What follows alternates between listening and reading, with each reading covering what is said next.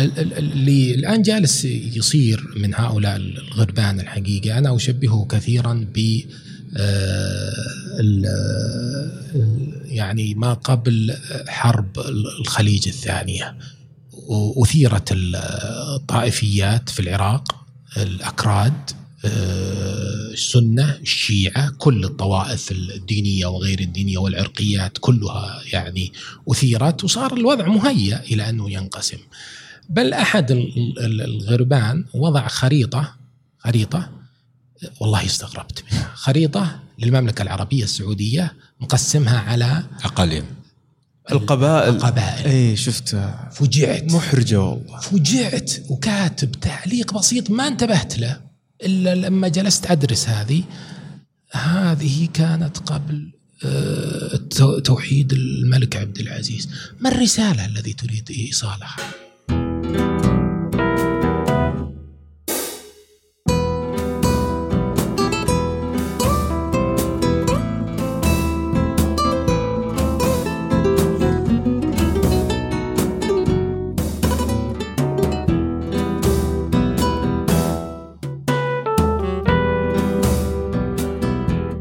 حياكم الله في الحلقة العاشرة من ترند بودكاست. الموسم الثاني وبعد آه، طول انقطاع اشتقنا لكم كثير صراحة و وبعد الجائحة اللي صارت اللي عسى الله بس يخارجنا منها آه وإن شاء الله نقول إن الفرج قريب. آه معي اليوم أبو سعود. حياك الله أبو سعود. أهلا وسهلا أهلا وسهلا. آه. هلا أبو نورة. آه، مشتاقين من زمان. أعتقد حتى المستمعين آه، إن شاء الله نحن وحشناهم يعني. واليوم معنا ضيف كبير وقامه من قامات الأكاديمية في المملكة العربية السعودية الأستاذ الدكتور صالح العصيمي. الله يحييك دكتور. الله يحييكم. حي الله الأساتذة أبو نوره وابو سعود والمستمعين الكرام وأشكركم على إتاحة هالفرصة الثمينة بالنسبة لي. الله يعطيك العافية. الشرف لنا. وإن شاء الله انها تكون يعني حلقة مثرية في مجال القانون وعلم اللسانيات الجزائية. طبعا أنا أتكلم كشخص يعني يمكن عرفت هذا النوع من العلوم عند الأجانب لكن لأول مرة ما شاء الله يعني الدكتور واثرانا بكتابه اللي ادعو الجميع آه، للحصول على نسخة منه أعتقد دكتور إنه متاح بالإنترنت آه، متاح آه، في الإنترنت ويتولى نشره وبيعه مركز الملك عبد الله الدولي لخدمة اللغة العربية. ممتاز، طبعا الكتاب هو عبارة عن كنز أدعو جميع المهتمين باللغويات وجميع المهتمين بالقانون إنهم يطلعون هذا الكنز المعرفي قبل ما نبدأ كالعادة. آه، الحلقة هذه آه، أعتقد أنها استثنائية لأنها راح تناقش آه، موضوع حساس موضوع يتداول في شبكات التواصل الاجتماعية يعني وتسبب بالأذى للكثير. انشروا هذه الحلقة. إذا كنتم تدعمونا انشروا هذه الحلقة مع كل من تعتقدون أنها تهمه حتى يعرف الجوانب القانونية للحملات التحريضية اللي قاعدة تصير في الإنترنت آه، وكيف يتصدى لها وكيف يتعامل معها.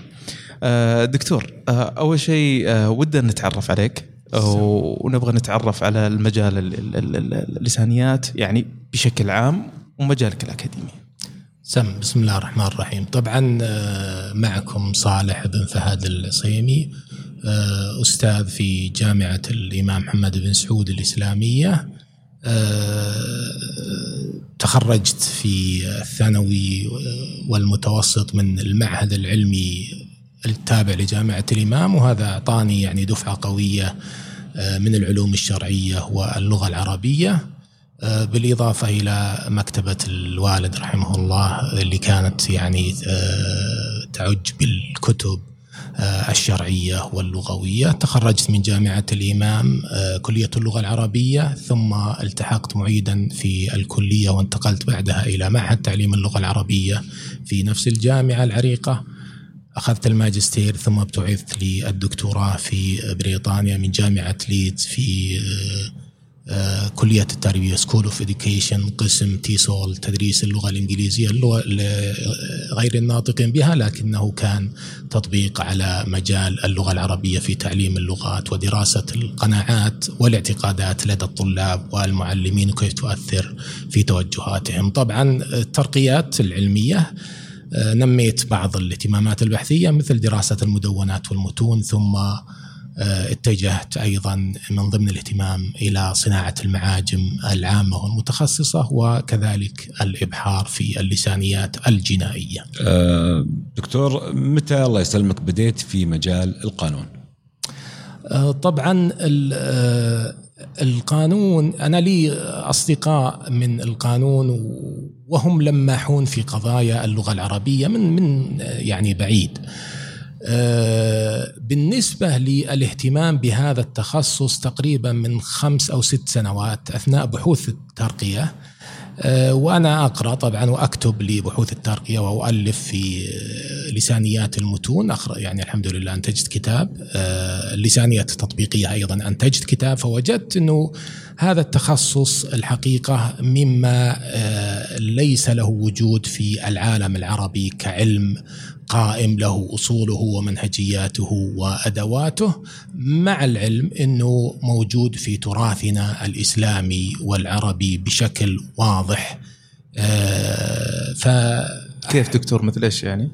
يعني أنا صدرت هذا الكتاب بقوله تعالى أو من ينشأ في الحلية وهو في الخصام غير مبين فسرها البعض بأنه الذي لا يحسن الخصومة الضعيف في الخصومة النساء والضعوف. آه، هذا جانب لغوي حين التقاضي وحين الخصومات. آه، قول الرسول صلى الله عليه وسلم إنما أنا بشر وإذا معنى الحديث إذا حكمت لأحدكم على أخي وهو يعني قد يكون أحدكم ألحن بحجته من بعض ألحن. فإنما أحكم على بناء على حجته فمن آه، حكمت له بغير حق فإنما أقطع له قطعة من النار فليأخذها أو ليدعها وهذا هو الذي صدرت به كتابي. هذا الحس اللغوي الموجود في التراث الإسلامي آه، في التشريع الديني أولا وفي التراث في آه، القضاء في الفقه في قضايا القذف الصريح آه، القذف بالكناية الطلاق وقوع الطلاق من عدمه هذه كلها نقاشات بنكهة لغوية. آه جميل. آه يعني نقدر نقول دكتور أن آه يعني اللسانيات الجزائية هي تعتمد على تفسير النص بالضبط والمراد من خلاله. مو تأويل. آه إلى حد كبير نعم. والقاضي وهذا يعني أشرت إليه في كتابي ومحتوى أو مفهوم القضاء. هذه نقطة مهمة ربما يعني يجهلها الكثيرون وأنا أحدهم. آه إنه آه الهدف من القضاء يعني آه إقامة الحق. صحيح. لكن الحق ربما لضعف في الحجة أو لقوة في حجة الباطل لا يقوم. فينتصر الباطل على الحق. نحن نريد الإنصاف والحق لكن القضايا اللغوية التي سميتها أنا المبارزات اللغوية التي تجري في المحاكم وفي مجالس القضاء وفي تويتر مثلا أي.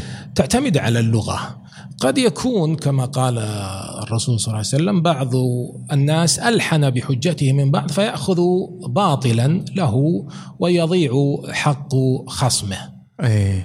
فالهدف من القضاء هو إقامة الحق لكنه أحيانا حتى القوانين ما تقيم لأنه لم يثبت لم يستطع صاحب الحجة أن يثبت. كما يقال القضية عادلة والمحامي فاشل. آه يعني آه، أحيانا بناء الحجة نفسها آه، قد يكون لسببين جهل بالقانون أو يكون سوء تعبير. بالضبط. أنت الجزئية اللي نتكلم إحنا عنها اللي هو سوء إيصال الفكرة للقاضي أو للجهة اللي اللي قاعد تحكم. بالضبط. ولهذا أنا اقترحت إنه يكون هناك تدريب في هذا العلم للقضاة كتاب الضبط كتاب العدل للمحامين لأنه هذه قضية مؤرقة حتى بالنسبة للمحامين في الغرب. أنا حضرت في February شهر اثنين الماضي. مؤتمرا في جامعة Brigham University Brigham Young University. في قسم القانون كان يبحث عن كيف نفيد من هذا التخصص ونقنع المحاكم بقوة هذا التخصص اللي هو اللغة أو اللسانيات الجنائية. لأنه آه، كثير ممن يفقد حقه السبب في ذلك اللغة. ونشأ كما أشرت أنا في كتابي آه، يعني آه، حركات محامين وحركات إصلاح من محامين ولسانيين وناس في مجال اللغات للحفاظ على الفئات الضعيفة والمهمشة مثل العمالة عندنا. أيه. لأنه أصلا ما يتقن اللغة أحسنت. قانونية يعني. أحسنت. فإذا كان لا يتقن اللغة وهذه أنا عانيتها لما كنت في بريطانيا كنت يعني لما كنت يعني صرت أقدم من بعض الزملاء الذين يصلون ويكون عنده قضية في المحكمة لمرور مثلا فأذهب معه لأني أترجم له لا يعرف لغة، لا يعرف القانون، لا يعرف كيف يعني ينجو من هذه المصيبة. إيه. فالمبارزات أو المنافسات التي تجري منافسات لغوية.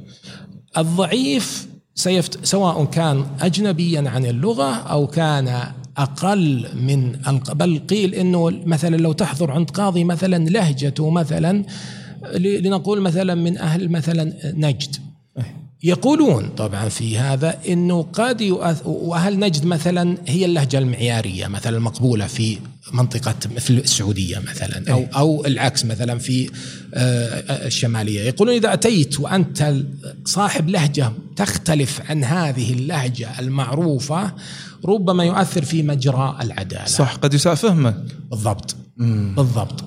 آه طيب دكتور آه، الآن يعني آه، حتى في الغرب آه، مثلا مثلا نشوف مثلا الشرطة الأمريكية لما تقبض على شخص يعطونه حق التحفظ ما يتكلم حتى يأتي محامي وقد تتكفل الدولة أصلا نفسها برسومه إذا كان. هل هذا هو التوجه فعلا العالمي اللي قاعد يصير اللي قاعد يصير على أساس إنهم يتجنبون الموضوع اللي تفضلت فيه؟ بالضبط. أنا شخصيا استدعيت للمحكمة في بريطانيا بسبب مشكلة في فحص السيارة لما ذهبت إلى محكمة المرور قضاة طبعا إيه؟ قبل ما أدخل على القاضي جلست أنت طالب؟ نعم طالب. أه، سفارك أه، تدعمك؟ طبعا أنا ماني مشغل السفارة بقضية أه، سيارة وكذا قلت والله تدعمني لكني الآن أنا جيت خرجت محامية من الحكومة تدفع لها الحكومة وجلست معي. ما هي المشكلة؟ قلت والله المشكلة البوليس يعني أخطأ علي وألبسني مثلا إنه ما ذهبت للفحص وأنا كان عندي في نفس اليوم فعلا موعد الفحص. قالت فقط فقط دخلت على القاضي قالت خلاص ما عليك أي شيء توكل يعني اذهب وانت المحامي الذي تدفع له الحكومة البريطانية وهذا هو الاتجاه العالمي نحو الفئات الأضعف إنه لابد أن تعطى نفس الحق الذي يمنح لصاحب اللغة. أه، دكتور أنا سمعت منك قبل شوي لسانيات المتون أو متون اللسانيات أنا ماني المتون لسانيات المتون أو المدونات تسمى المدونات أنا أسميها مع أساتذة المغاربة المتون. أفضل هذا. لو سمحت إذا نبذة عن آه، بالنسبة لهذه طبعا هو تخصص في اللسانيات التطبيقية تخصص كبير الحقيقة. يعتمد على أنه أقعد اللغة وأفسر اللغة ومنها التورية والمجاز بناء على التفسيرات الموجودة. أبعطيكم مثال بسيط. لو قال مثلا آه، شخص لآخر آه، مثلا أكرمكم انقلع ولا أذلف مثلا. بين الأصدقاء تقال من جانب الحميمية. صحيح لو افترضنا أنه في الشارع واحد قالها الآخر وراحوا للقاضي. الإجراءات المفترض اللي العالم يقول إنه المفترض إنه يعود القاضي هذا إلى استخدام مثلا آه، توكل على الله ولا كذا. ما توكل على الله جيدة لكنها أحيانا في سياق إذا كان السياق الذي الذي تقال فيه جانب إيجابي يقال حتى تتحرى العدل وتحفظ على الحيادية تقول والله أنا استخدمت المتون أو المدونات. لذلك لا ألام. ما تقول والله لا في جانب شخصي كل ما تكون موضوعيا وتستخدم مدونات أو متون وتستخدم اللغة أنت حققت المجال العلمي المتاح أمامك. طيب بس هذه شوي سعود يعني تختلف من منطقة لمنطقة. يعني مثلا أهل الحجاز مثلا الحين يقول كلمات يعني تكون قذف بالنسبة لنا إحنا مثلا في نجدة وفي الشمال وكذا. أحسن. فكيف كيف سياقه يجي هناك؟ يعني هل يجب انه يكون القضاة يتعاملون مع هذه الأشياء بشكل مختلف حسب المناطق؟ ولا نقول لا إحنا عندنا لازم مدونات مكتوبة وتكون هذه ستاندرد بالنسبة للسعودية؟ أعتقد إنه قديما القضاة يختلفون من إقليم إلى إقليم. طبعا بحكم ان المملكة العربية السعودية عزها الله يعني موحدة فنظامها القضائي واحد. ما في مجال إنه يكون يعني مختلف من منطقة إلى منطقة. لكنها أظن وأنا لست قاضيا آه، لست قاضيا أظن أنها من الشبهات التي تدرأ الحدود. يعني لو قال شخص مثلا من الحجاز كلمة بالنسبة لأهل الحجاز مثلا تعتبر آه، يعني ليست سبة. لكن شخص من الشرقية مثلا قال والله سبني. أعتقد إنه القاضي أعتقد آه، إنه القاضي من الناحية الشرعية يمكن أن يدرأ هذا الحد أو الحد بشبهة إنه من منطقة لا يرى فيها باسا. أنا أعطيكم مثال بسيط من اللسانيات الجنائية. يقال إنه آه، وهذه الآن قضية السود في الولايات المتحدة يستخدمون كلمه يعني اللي تبدأ بالأف. إيه؟ يستخدمونها بين الأصدقاء. يعني هل تعتبر أنه كل ما سمعها شخص منهم بيروح يشتكي ويأخذ حد قذف لا لأنه زال يعني مفهومها إلا إذا كان يقصدها. إيه؟ لكن إذا كان السياق ما يسمح فالقانون هنا لا يتبع ما يشيع. في الاستخدام الاجتماعي وفي المدونات. آه، بعض الأحيان آه، تستخدم الأعراف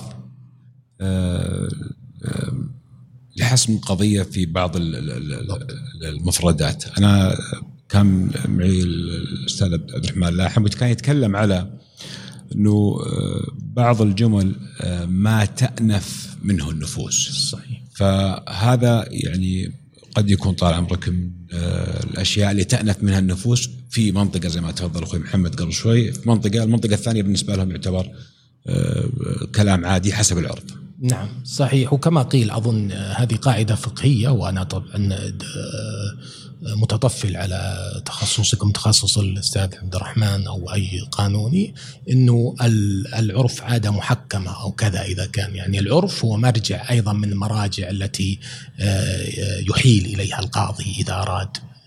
ممتاز. طيب دكتور العلم هذا علم اللغويات بشكل عام تاريخيا بس متى بدأ؟ ومتى أخذ الزخم هذا؟ يعني الآن هو تقريبا حديث العالم في في في في, في القضاء والجنائيات. وش تاريخه؟ ومتى دخل علينا هنا؟ متى تقريبا بدأ في, في العرب آه، طبعا بالنسبة للسانيات الجنائية تحديدا إيه؟ آه، آه، كما قلت إنه التاريخ وذكرته في كتابي التاريخ البشري معروف له بعض التطبيقات وبعض الأمثلة من الماضي وذكرها حتى الغرب. يعني أحالوا إلى شخص من آه، الباحثين يريد أن آه، آه، يعني يتحقق من إحالة نص إلى قسيس معين فقام باستخدام يعني إجراءات لسانيه الجناية بدون أن يسميها. أي. لكن التسمية والتقنين أي. بدأت في أواخر القرن العشرين تقريبا الثمانينات أو قبلها بقليل. آه جديد يعني يعتبر العلم. جدا. الولايات المتحدة حسب علمي لا يوجد فيها إلا ثلاثة برامج ماجستير. آه، بريطانيا يمكن اثنين أو ثلاثة في أستون في كاردف وبرمنغهام يمكن آه، ألمانيا أظن برنامج أيضا ماجستير آه، أسبانيا سمعت إنه برنامجين فقط يعني هو بالنسبة لكونه برنامجا يؤهل يؤهل وإلا استخداماته على مدى التاريخ من أمثلة متعددة. ممتاز جدا.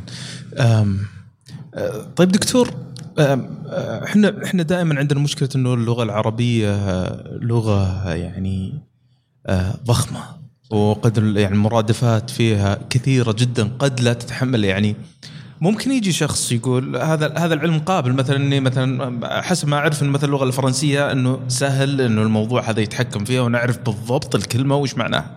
لكن لما نجي في اللغة العربية مثلا كلمة عادية ممكن لها ألف تفسير. وممكن هذا حتى في القرآن الكريم يعني الناس اختلفوا في التفسير بسبب المرادفات الكثيره اللي قاعد تصير.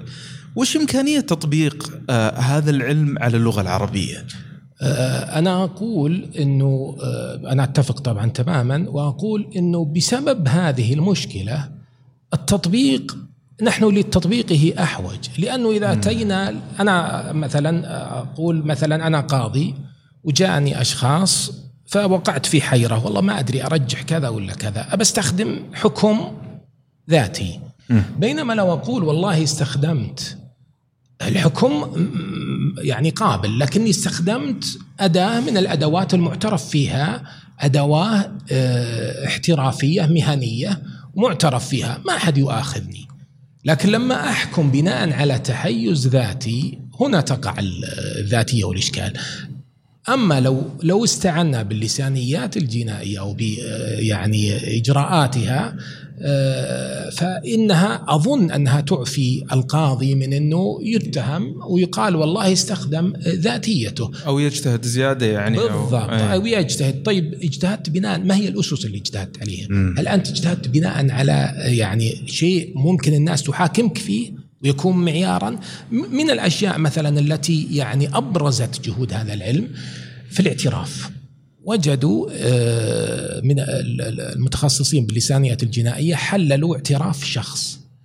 وجدوا فيه كلمات لا يستخدمها إلا ضباط الشرطة. تعرفون دقة في كتابة الاعتراف. فدخلوا استخدموا المتون والمدونات. فعلا وجدوا أن استخدام رجال الشرطة لهذه الكلمة أو لهذه العبارة أعلى من استخدام العامة. فتحت القضية مرة أخرى وجدوا أنه فعلا كان آه، اعترافا منتزعا وقسريا. أوه. أي نعم. وقدروا أنهم يدينونه في باستخدام هذه الأداة؟ أو كانت أداة آه، لكشف يعني فقط ثم إنه فقط للكشف. طبعا من الإشكالات والتحديات التي تواجه هذا العلم حتى في الولايات المتحدة. وأنا قلت لكم يعني نظام رح يعني ذهبت إلى قسم القانون. يعني قسم القانون في بريغام يونيفرسيتي قسم من وحضر قضاة قضاة من كل الولايات. آه، كانوا يريد المختصون في هذا العلم أن يقنعوهم أنه ترى اللسانيات والمعاجم وصناعة المعاجم تفيد القاضي. هم إلى الآن غير مقتنعين من ناحية القانون لكن الاف بي اي تستخدمه بكثرة. وتدرب عليه. والماجستير اللي في الولايات المتحدة يحضره كثير من آه، ال agent اللي هم ضباط العملاء. والعملاء واستخدموه بشكل كبير في كثير من القضايا. بعضها ينشر وبعضها لا ينشر. Okay. حتى ممكن يستخدم في الجرائم المعلوماتية يمكن أكثر. المعلوماتية والإرهابية خاصة في ما يسمى يسمونه إرهاب الشرق الأوسط. هذه يستعينون ب آه، أهل اللغة العربية أو المستشرقين. ويعني ذكرت كذا حالة أنا في اللسانيات نقلا عن الأدبيات أنه آه، أبطلت آه، كثير من العمليات في ليبيا وفي العراق. كانت هناك تواصل واستخدمت هذه الإجراءات الموجودة في اللسانيات الجنائية. ممتاز جدا. الاف بي اي تستخدمه كثيرا. آه، أنا قد قريت الله يسلمك إن فيه كتابة الحدود بين الدول تكون باللغة الألمانية لأنها تكون دقيقة ولا لها مرادفات كثير فلما يكتبون النص يكون واضح فهل هذا شيء يعني أه والله بالنسبة لي أنا معلومة جديدة أه لكن بالنسبة للقضاة يعني من الأشياء التي أثيرت بقضية الدقة. يقولون إنه قضية انتشرت أه, آه، مروج مخدرات في الولايات المتحدة قبضوا عليه آه، وجدوا بحوزته السيارة التي هو يعني يقودها وجدوا فيها سلاح. القانون لفظيا يقول من قبض عليه وبحوزته سلاح آه، خمس سنوات فهذه خمسة سنوات إضافية. المحامي محامي هذا الشخص المروج أو المهرب يقول إنها سيارة صديقته وليست سيارته ولم يكن يعلم بالسلاح.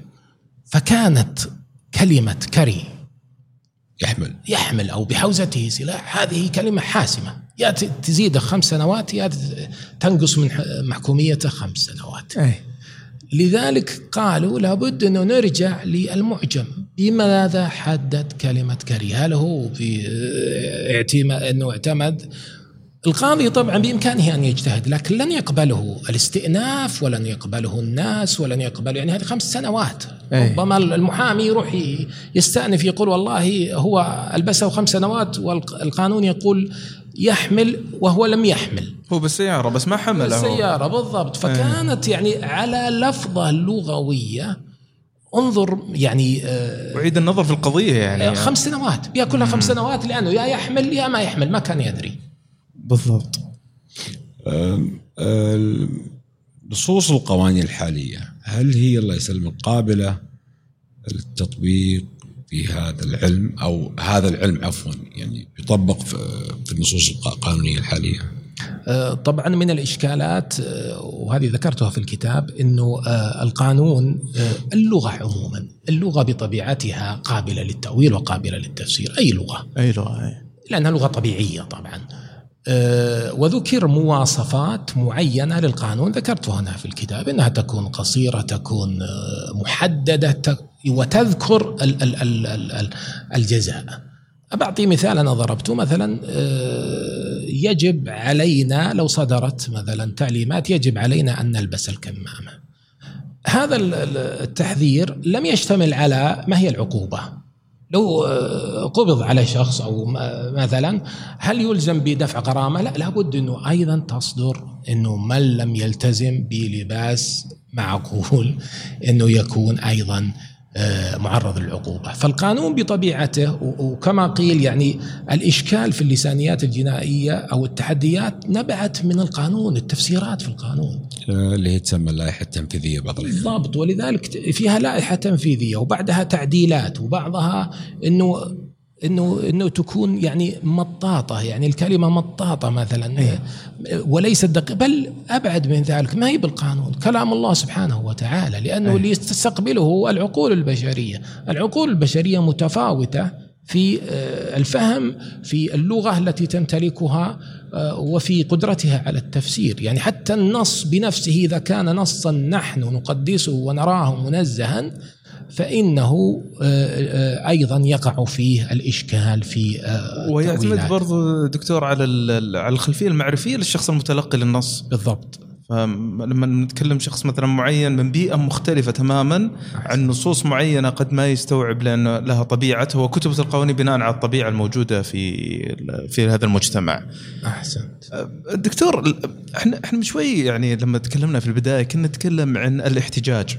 وإنه استخدام استخدام هذا العلم للدفاع عن الأشخاص المتهمين. صحيح. لكن الأشكالية مثل ما ذكر أبو سعود اللي هو لما تكون القانون أصلا نفسه غير جاهز هو غير دقيق. صحيح. يعني مطاطي أنا ممكن ألبس فلان تهمة بنفس القانون وبنفس القانون هذا أقدر اسلخ هل حنا فعلا عندنا مشكلة فعلية في صياغة القوانين الحالية؟ وتحتاج مراجعة حتى حتى نقدر نستخدم اللغويات ولا لا اللغويات هي قادرة أنها تعتمد حتى على النصوص الحالية بتفسيرات معينة. والله هي تعتمد على شطارة المحامي وعلى استجابة القاضي.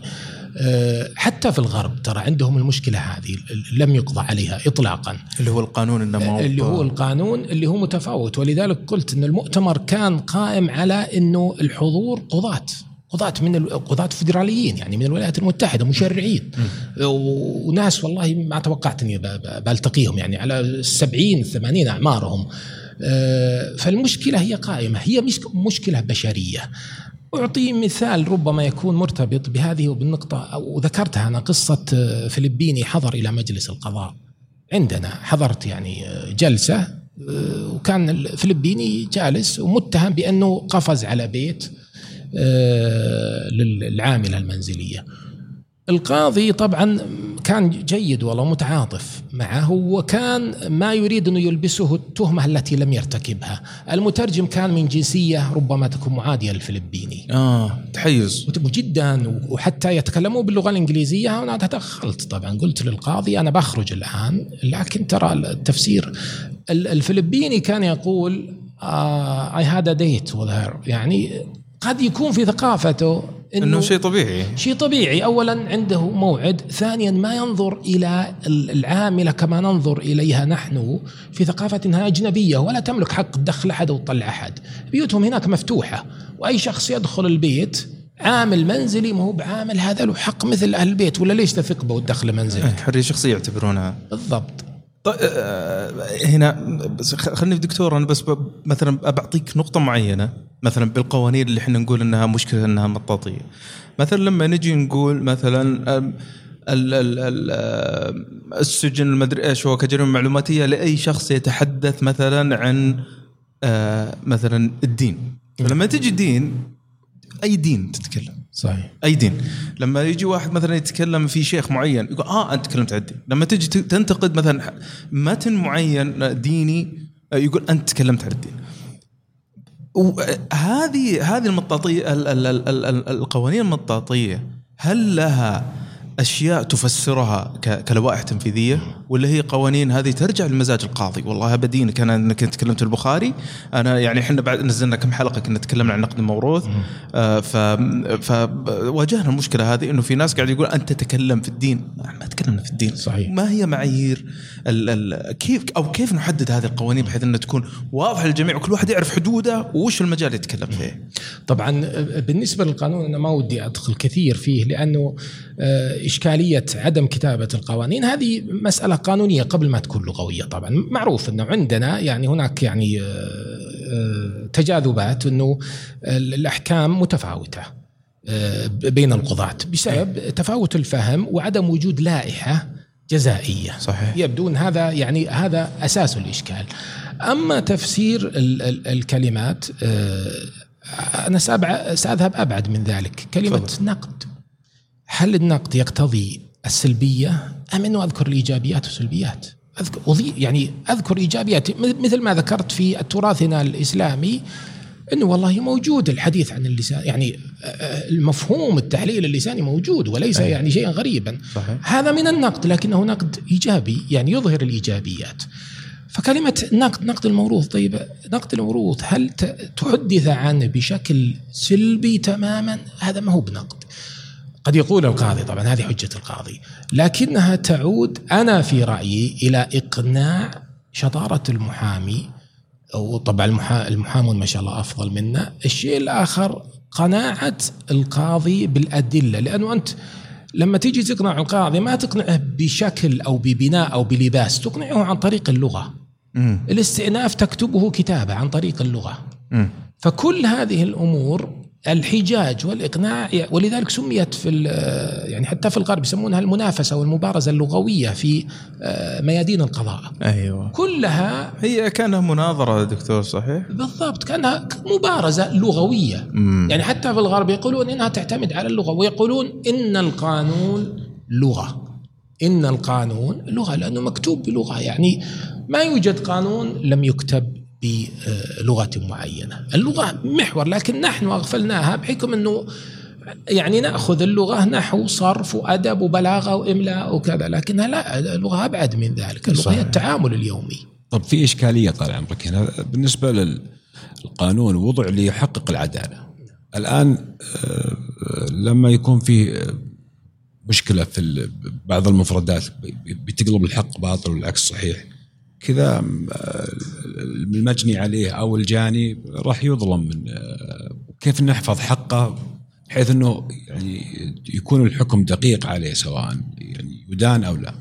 صحيح وهذه القضايات يعني تحدثت عنها اللسانيات الجنائية، قضية التهرب، قضية التورية، وتحدث عنها الفقه الإسلامي، القضاء الإسلامي تحدث عنها، يعني هل يجوز إنه على أساس يدرأ حدا يقول والله والله ما قلت كذا مثلا وهو يريد في نفسه إنه آه، قصدي لم أقلها اليوم مثلا. نيته. آه، نعم. هل يجوز شرعا من الناحية الشرعية؟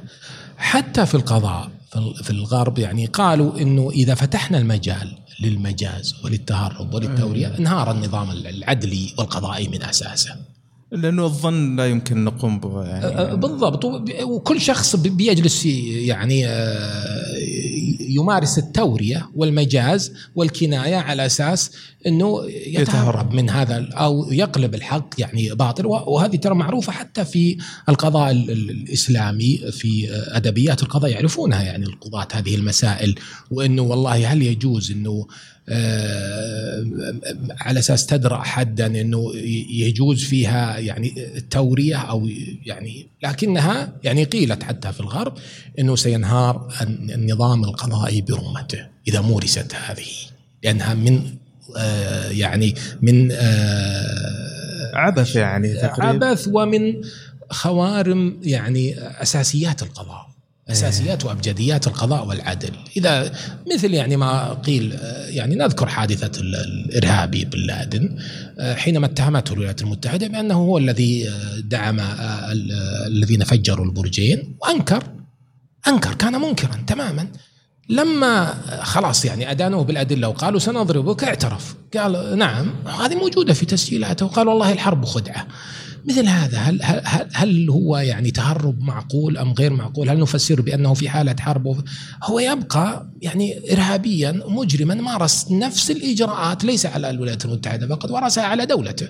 صحيح. على بلده على دينه بل إنه قبل أن يعني يضيق عليه الخناق الخناق أنا سمعت أنا لأني مهتم بتسجيلاتهم الحقيقة كان يقول الحكام كفره ولما ضيق عليه الخناق قال وهذه سمعتها يعني وأنا مسؤول عنها. إذا لم تثر الشعوب فهي كافرة. يريد آه. أن يثير الشعوب. يعني انظر إلى مدى التلاعب باللغة والتلاعب بالدين واتخاذ الدين مطيه يعني آه، لأغراضه الشخصية. تكفير بالجمله نعم بالضبط. ممتاز. آه، القوانين مطاطية في بعض الأحيان ودنا نقفل المحور ذا دكتور. كيف نقضي على الإشكالية اللي تكلمنا عنها قبل شوي آه، في اللغة؟ آه، من ناحية منهجية لابد من وجود يعني آه، مرجعيات للتفسير آه بالضبط إنه يوجد مرجعية، هل أستخدم معجما والولايات المتحدة وبريطانيا يستخدمون معاجم معروفة، اوكسفورد مثلا مقرن هذا أيوه. القانون، نعم. إذا آه، أشكل على القاضي فإنه يرجع إلى معجم معروف. وحينما حضرت في الولايات المتحدة كانوا يريدون يعني تغيير المعجم إلى معجم آخر معتمد على المتون والمدونات لأنه آه. قالوا إن في إشكالات مثل كاري مثل آه، يحمل قال يعني معجم قانوني. معجم لا هو معجم لغة عامة لكنه هو المرجع. هو المرجع. إذا أتيت وهو المعيار إذا اختلفنا أنا وأنت والوضع والله قابل مطاط. خلاص. كري ما كري روح اجعل الكتاب. بالضبط. المحكمة تقول والله الحكم لا لم يتحرى إقامة العدل إنما يعني تحرى إقامة المرجعيات والمعايير هذا هو أقصى ما نستطيع كبشر أنه نصل له. يكون فيه مرجعية للتفسير وللتأويل وليست خاضعة لذاتية. بس هذا بيدخلنا مشكلة أنه إحنا كعرب أصلا ما عندنا إلا معاجم اللغة العربية الفصحى. أحسنت. فاللغات العامية هذه ما لها شيء أصلا ما لها مرجع. وهذه هي الإشكالية. ولماذا أنا أقول إنه أساسيات العلم لابد أن نبدأ بها من الآن تقودها المملكة العربية السعودية؟ لأنه إذا لم تقم بها لن يقوم بها أي يعني مكان في العالم. السعودي المملكة العربية السعودية رائدة في هذه العلوم ولديها الكفاءات ولديها المختصون. لما لا تقوم ب آه، اولا وضع معاجم؟ لأنه الخلاف بيني وبينك مثلا أو بيني وبين أبو سعود لو ذهبنا لا قدر الله إلى محكمة هل سيحيل إلى كلام ما قاله الجاحظ أو كلام نحن نستخدمه في صحيح. العرف. أيوة. سيحيل إلى ما يستخدمه. العرف عند القاضي هو الذي في ذهنه. لكن لو كان مكتوب وفي معاجم مرجعيات إذا حكم ضدي والله لا أنا ولا محامي نقدر نقول لأنه نقول خلاص هذه مرجعية القضاء. إنه يقول والله بستخدم هل المدونة الفلانية أو هالمتن الفلاني أو هالمعجم الفلاني. لكن إذا كانت لذلك دائما يعني دائما الأحكام عندنا للأسف لكن الحمد لله الآن طبعا في توجه إنه تحديثها دائما يخرج لا المحكوم له راضي ولا المحكوم عليه راضي. صحيح. لأنه فعلا ما هو مقنع الحكم ليس مقنعا. لأنه ما هو قاعد يرجع لأشياء معينة تحكم الجميع بالضبط ما في مرجعية يعني ما في مرجعية المرجعية نص ديني لا يقبل التأويل ولكن تفسير القاضي اللغوي المعتمد على اللغة هنا الإشكالية والمذهبي أحيانا دكتور. أو المذهبي طبعا المذهبي أهل الفقه تصرفوا فيه وأوجدوا له يعني حلول. إنه مثلا في ال ال ال القضاء السعودي مثلا يعتمد على آه، مثلا الحنبلي أو بن رجب أو أو غيرهم أو, أو على ابن تيمية. في كثير من فتاواه يعني كثير من أنا أقرأ الأحكام مدونة الأحكام. كثير منهم ما ما هي المرجعية؟ المرجعية فتوى لابن تيمية أو آه، مثلا فقيه. أو لسماحه المرحوم آه، محمد بن إبراهيم مثلا. آه، هذه هي المرجعية. اذا هم است... يعني القضاة عندنا آه، مرجعيتهم كتب القضاء. لكن لو وجدت أيضا يعني مستندات لهذه أو مساعدات لهذه المرجعيات اللي هي المعاجم والاستخدامات اللغوية وربما ستكون أيضا رافدا من الروافد التي لأنه القاضي أحيانا يحتار يعني ما يدري بماذا يقضي. أي طيب هل ممكن استبدال الآن إحنا ما عندنا معاجم يعني شكرا الله. هل ممكن نبدأ مثلا بطريقة تشكيل لجان مثلا من المناطق لجان عدليه مثلا لجنة في القصيم، لجنة في حائل، لجنة في الشرقيه، لجنة في جدة هذول يكونون من أهل البلد ويعرفون مقاصد اللغة. فتكون هذه كلجنة استشارية لتفسير النصوص اللي صارت في في في, في القضايا. وممكن هذه مستقبلا مع تراكم الاستشارات أو اللي قاعدة تصير هذه ممكن إنها تطلع منها فعلا معاجم مع مر الوقت. طبعا بالنسبة لي أنا اقترحت انه يكون في مشروع طبعا وطني وتاريخي ولغوي انه يعني توجد المعاجم سواء لخدمة اللغة لذاتها أو لخدمة القانون آه القانون أو القضاء، لكن إذا اتفقنا إنه والله قالوا بيصير عندنا مرجعية بالإضافة إلى المرجعية الشرعية ونصوص الفقه أيضا مرجعية الاستخدام. القضاة في كثير من الأحيان يحكمون بناء على فهمهم وبناء على تفسيرهم للواقعة. قد يكون موافقا لي آه، يعني مقنعا إلى حد ما ولكن كثير من الأحكام تنقض من الاستئناف. أنا في رأيي انه هذه الأمور أو آه، سؤال أهل الاختصاص وهنا يأتي دور اللسانيات الجنائية.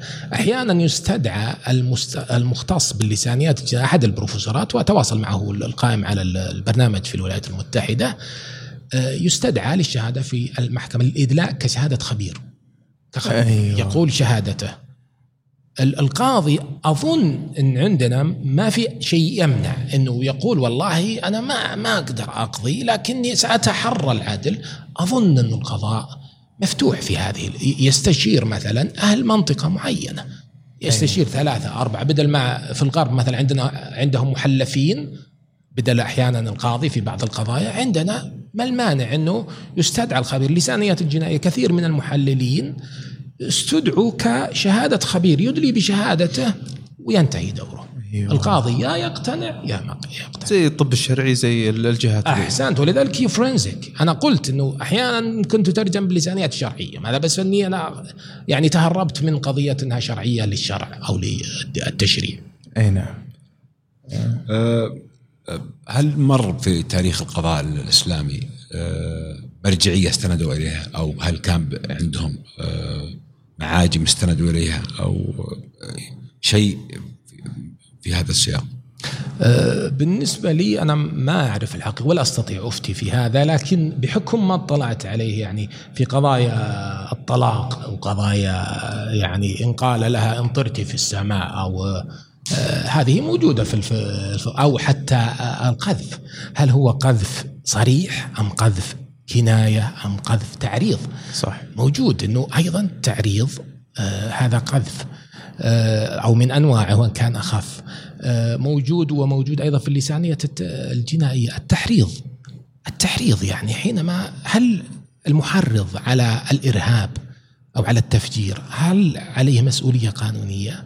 في الولايات المتحدة. هل هو زي الإرهابي فعلا؟ بالضبط. الولايات المتحدة يقال أنهم أدانوا أظن الشيخ عمر أو كذا أحد الإرهابيين لأنه حرض على قتل حسني مبارك رفعوا عليه قضية بحكم أنه محرض لأنه له يعني لما يحرض الشخص وهذه أنا تعرضت لها الحقيقة وقلت دعاة الإرهاب آه الذين زجوا بأبنائنا في آه مواطن نزاع طبعا يتحمل مسؤولية. حينما يأتي شخص تسمعه الناس ورأيه مسموع ومؤثر ومتخذ يعني الدين لأنه يعني يوصل رسائله النفسية هذه بلا شك بلا شك إنه مدان أنا أنا شخصيا وأنا متحمس لست قاضيا ولا مشرعا ودينه أكثر من أي شخص آخر. أكثر من الارهابي، الارهابي مسكين ذهب ويعني ضحى بنفسه، قتل نفسه مسكين يعني ذهبت نفسه هباء، لن يستفيد الحقيقة. مثل قاتل فرج فودة يعني اللي كانوا يتكلمون عنه قبل كم يوم. بالضبط. ما يعرف شيئا لكن الذي حرضه لما آتي أنا صالح العسيمي واحرض ما حد يسمع لي مثلا. لكن لما يأتي شخص له منبر وله مريدون له منبر رسمي أنا يعني مرة دخلت في قضية آه، قضية محامين. آه، والله وكانت يعني ستأخذ مجرا. آه، جاء لي شخص وقال إنه محامي فلاني خدعني أو كذا. فكتبت أنا شكوى على إدارة المحامين بحكم تخصصي طبعا إدارة المحاماة إنه فلان استغل استغل مكانه إنه يفتي في الدين لأنه مأخذ مأخذ تصريح من الدولة إنه محامي. محامي ويسميها استشارات شرعية. قلت هذه جريمة. أنت ما تقول لي والله أنا مالي دخل أنا وكيل وأنا موكلني وقايل لي فلان. لا أنت كاتب استشارات شرعية. قل استشارات قانونية. آه. لكن لا تقول لي استشارة عندنا استشارة شرعية يعني أنت مثل المفتي ترى. يعني الناس يستشيرونك ياخذون رأيك. ولا تتنصل من المسؤولية. المسؤولية أو من آه، يعني آه، تبعات الجرم. فهذا كان يعني تحاج لغوي الحقيقة. وصلت ما وصلت يعني. وصلت الحقيقة. حتى حتى الاستشارات الأسرية دكتور تدخل فيها نفس الشيء. أنا عندي نفس بالضبط بالضبط. يعني لما يكتب شخص استشارات أسرية في مجتمع يثق. يثق في آه، آه، الجهات الرسمية أنها ما تعطي تصريحا إلا لشخص ثقة. أنا عندي أنه يتحمل جزء من المسؤولية. وإن قال والله إنه عندنا القانون إلى الآن، القانون إلى الآن ما بعد بانت تلك المشاكل، لكن إن شاء الله في مستقبلا يعني سيردع مثل من يقدم. أنت لما تأتي وتأخذ مني استشارة أفرقها عن الخدمة، أنا لما أخدمك كمستشار أسري أو أقدم لك خدمه خدمة أو كمستشار شرعي. غير لما أقدم لك رأي وأقول لك والله يا أخي رح مثلا كمراهق رح يا أخي قاتل يا أخي إخوانك وأخواتك يغتصبون في سوريا ولا في هذه استشارة قاتلة أنا بالنسبة لي وهذا أيه. تحريض يعني يتحمل المسؤولية من جاء وهذه ترى مدروسة في اللسانيات هل المحرض يتحمل نفس الجرم؟ أنا عندي إذا إذا اختلط المحرض بالدين فإن جرمه أكبر وتأثيره أكبر أيضا سيكون على مجموعة من الناس بينما الإرهابي هذا ممكن يكون معتل وخلاص بيفقد أصلا حياته إيه قد يدفع للانتحار يعني هو قد يكون مكتئب أو شيء زي كذا. وأعتقد إنها جريمة أصلا حتى في الغرب الناس اللي يتنمرون على على أشخاص معينين. وآخر شيء مثلا ينتحر الشخص هذا أو كذا يدان الشخص المتنمر صحيح؟ بالضبط. وهذه بحثتها في اللسانيات الجنائية إنه من من النتائج إنه قد تختفي الضحية. من من من التنمر قد يحدث اختفائها وانتحارها. بسبب اللغة التي يطلقها المتنمر. أو المتصيد أو الترولينج هذا اللي سميته أنا التعقب مثلا فعلا هذه من الجوانب التي يعني عولجت في اللسانيات الجنائية ولا زال كما قلت يعني لا زال ولهذا أنا يعني أطمح وأحلم إنه المملكة في هذا التخصص تجاري البلدان الغربية في الغرب لأنه لا زال حديثا حتى في الغرب. فإذا المملكة أخذت زمام المبادره كالعادة فإنها ستكون يعني سباقة. بالضبط. أيه. وتكون رائدة حتى اللي قابلتهم هناك. قالوا بالنسبة لنا أنت بالنسبة لنا يعني مكسب لأنه تطلعنا على ثقافة لا نعرفها. أه بل أكثر من ذلك وهذه ذكرتها في أكثر من مكان. أنا طلب مني بحكم عملي في مايكروسوفت في بعض المشروعات إنه أعمل عن طريق الإنترنت تبع شركة متعددة الجنسيات زبائنها أو عملاؤها أجهزة الاستخبارات في العالم. لأنه أنا عندي لغة عربية أبحث في لغه الإرهاب والتطرف. وجدت من الذين يستفيدون من خبراتها وزاره الدفاع الأمريكية والجيش الأمريكي يستعينون يعني لأنه يعرفون لغوي وعنده اطلاع على المناهج الحديثة. بالنسبة لهم يقولون يعني أنت ستكون يعني إضافة. مكسب كما واتمنى إن شاء الله أنه إن شاء الله إضافة لنا ولهم إن شاء الله بإذن الله إن شاء الله أكيد يعني وهذا يعني شيء وطني الحقيقة تاريخي يعني يذكر وقلتها في كل مكان والله. يعني المملكة العربية السعودية تنفق بسخاء. المفترض إنه إن شاء الله المردود يكون أيضا إن شاء الله مردود يناسب إنفاقها ويناسب قيادتها وريادتها للعالم صحيح. بإذن الله. صحيح. أه سمعنا بعض الدعاة وطلبة العلم أه بعض الوعاظ طلعوا على منابر يعني وقنوات أه إخبارية وبعض القنوات الخاصة يتكلمون على يجيشون ويتكلمون إنه حتى واحد منهم قال يعني لو مات 100 100 100 أو 200 شخص فليموتوا يعني أتذكر كلمته. وكذلك في ناس حرضوا على منابر الجمع. وتكلموا بعضهم كذلك في آه، مجالس تسجيلاتهم موجودة.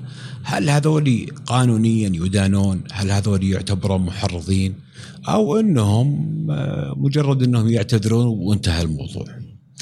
آه، طبعا بالنسبة لي من جانب اللسانيات الجنائية ومن جانب اللسانيات لأني تحدثت عنها يعني من سنتين تقريبا وكتبت فيها مجموعة تغريدات في الفيسبوك. تأثير وهذه معروفة في اللسانيات الاجتماعية. وليست فقط في الجنائية. القناة المفتوحة للمتلقي تسمى قناة مفتوح ليس فيها معارضة. أنا لما أقرأ آيات القرآن تكون القناة للمسلم مفتوحة. صحيح. لكن لما أسمع آه، مثلا زميل لا أباخذ وبرد معه. لما يأتيني شيخ أنا آثق به وبعلمه وأنا ما عندي آه، تفكير هذا الشيخ ما يقوله كلام منزل يعني بالنسبة لبعض الناس أنا أرى وذكرت هذا وأتمنى إن شاء الله من وزارة الشؤون الإسلامية إنها تعتمد لأن التغريدات قديمة وأنا والله أبحث عنها. تأثير الخطبة في المتلقين، الخطبة يعني الخطيب يجب أن يعي إنه المتلقي مستمع عندنا وعندنا عاطفة دينية جياشة بعضهم يبكي إذا سمع الخطبة، أنا يعني والدتي رحمها الله ورحم الله والدتك واذا دخلت عليها أحيانا ما تفهم لكن يجدها تبكي، ما الذي يبكي؟ تقول كلام الله يعني لأنها تسمع خطبة. يعني هل يتصور أن مثل هؤلاء اللي عندهم العاطفة الدينية والمراهقين والصغار سينتقد أو سيفلتر ما يسمع؟ لا، أنا أتوقع إنه لابد أن تؤخذ بجدية، سواء كلام القاضي أو كلام المحقق في الشرطة أو كلام الخطيب. هذه كلها تعتبر قوانين تعتبر الخطيب كلام يعني ما حد يناقشه. وساكتين الناس ولذلك لابد أن يقدر إنه حتى أكثر من موقف المعلم، المعلم قد يكون في مشاكسة من الطلاب. صحيح. بينما الخطيب لا لابد إنه يثمن. من قال هذه الكلمة ويتحدث لأنه خلفيته شرعية، أنا أتوقع من ناحية لسانيه ومن ناحية لغوية يجب أن يقاضى.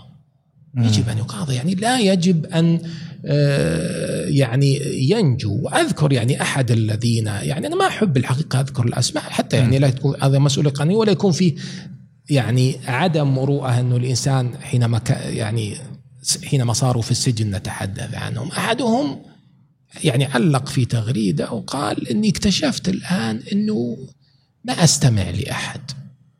وعلقت عليها. طبعا أخذها الغربان. قلت هل آه هذا الرأي أنا طبعا أقوله باستهتار وبسخرية منه. قلت هل هذا الرأي لكم وحدكم أم لغيركم؟ يعني إذا كنت تقول أنا ما أخذ من أحد طيب أتباعك قل لهم لا تأخذون مني. صحيح. يعني مريديك اخلع عنك سلطتك عليهم. إذا كنت تخاف الله سبحانه وتعالى إما ألا تدلهم إلا على شيء أنت مستعد لتحمل مسؤوليته.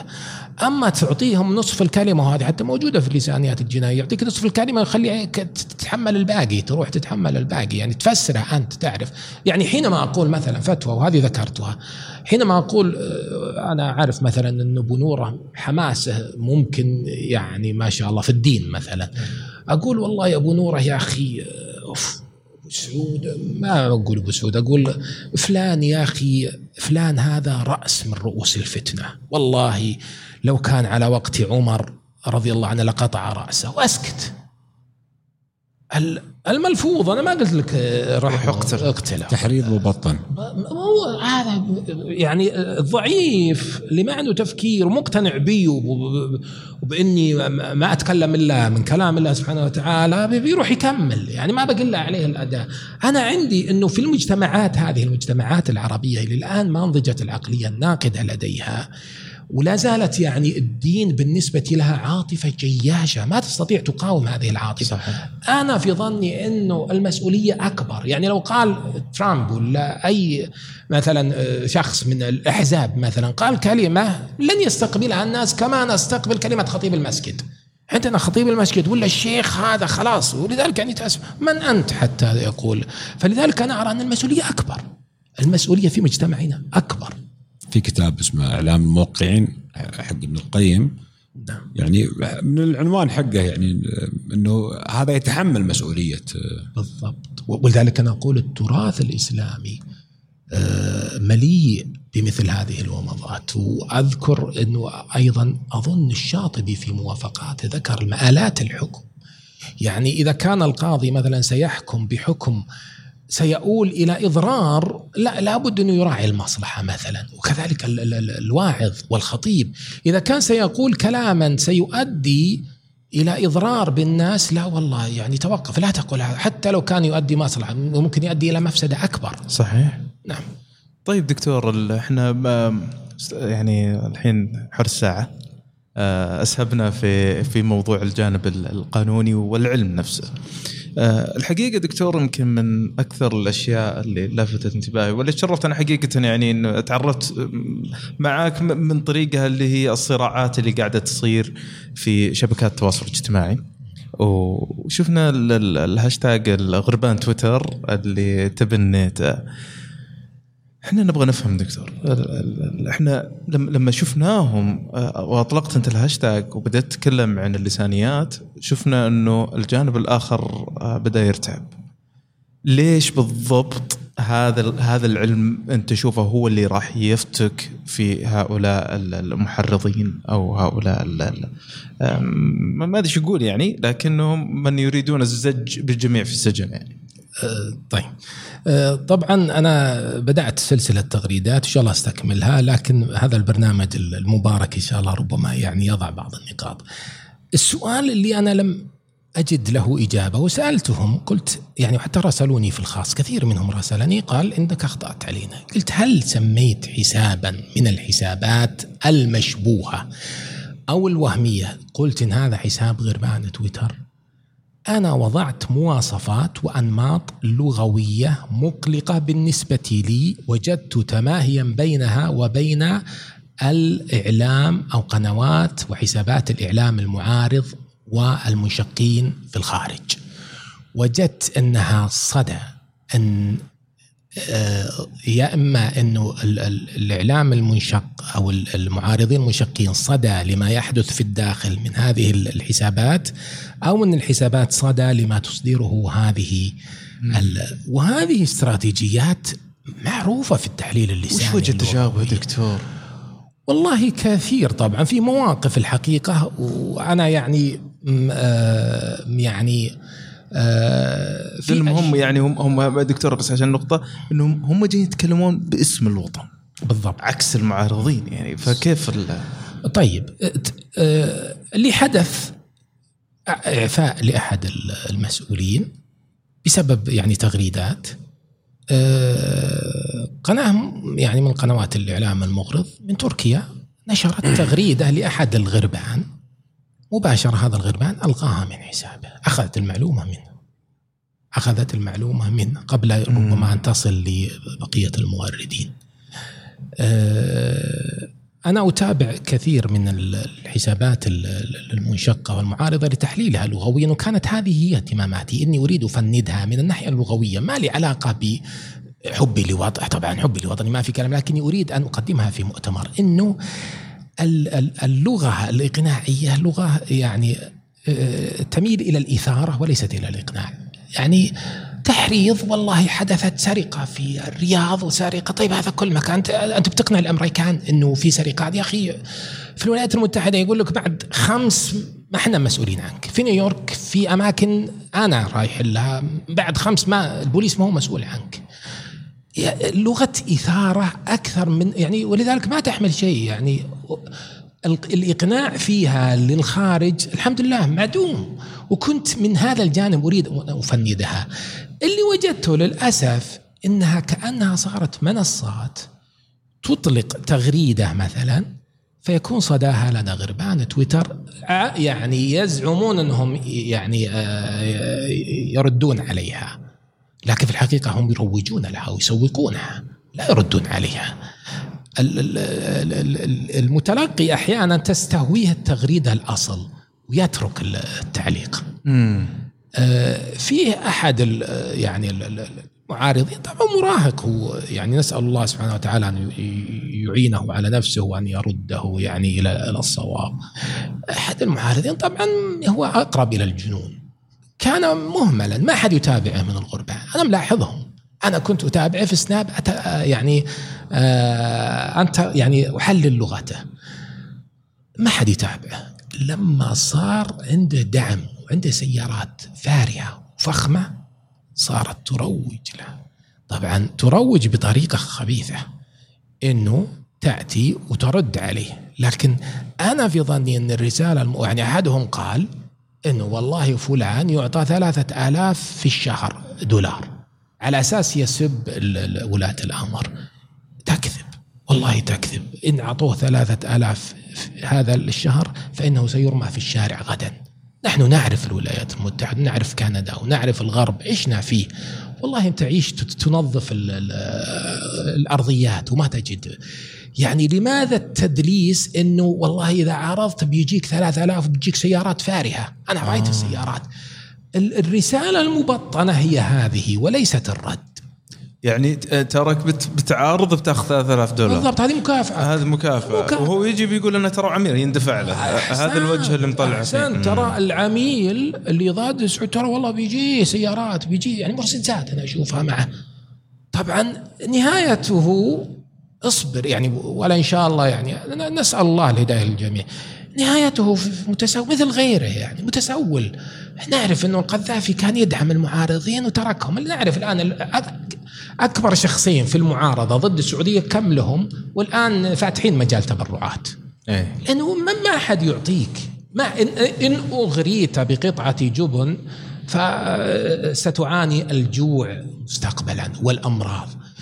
الرسالة التي أنا أرى أنها اللغوية من جانب التحليل التركيز على هذا الشخص والتركيز على المكتسبات إذا عارضت. هذه خطيرة هذه جريمة أنا أراها جريمة.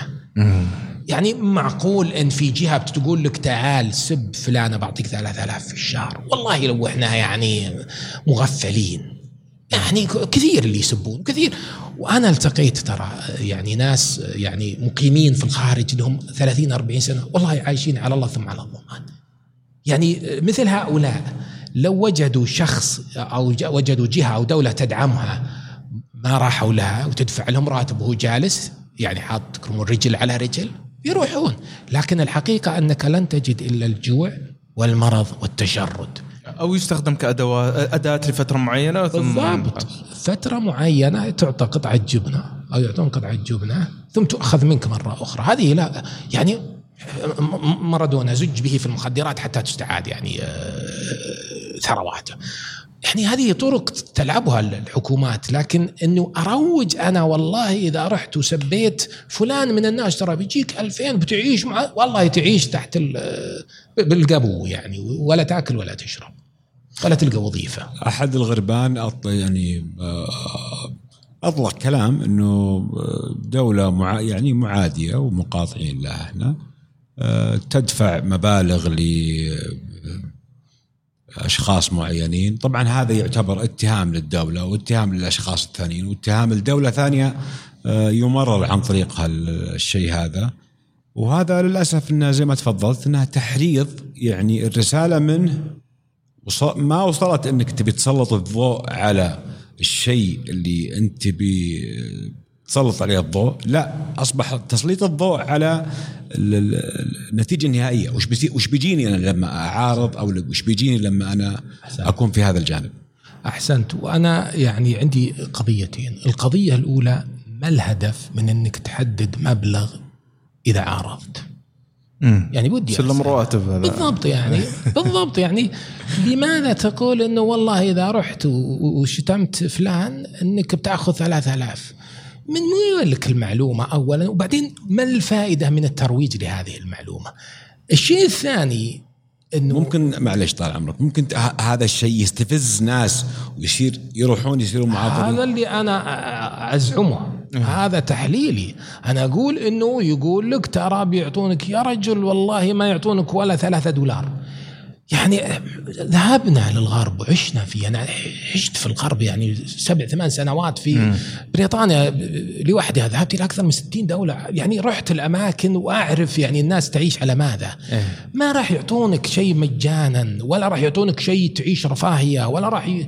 والله إن يعيشون فقراء. ال- ال- ال- قوت يومك على قولتهم. مثل المعارضه اللي تشتغل في ماكدونالدز الحين يعني. والله ما تقي ما تستطيع لا تسافر ولا تروح ولا تاكل ولا تشرب. انت يا رجل نشوفهم يعني كالآلات يشتغلون 24 ساعة. صحيح. يا يصير منتج ولا يعيش.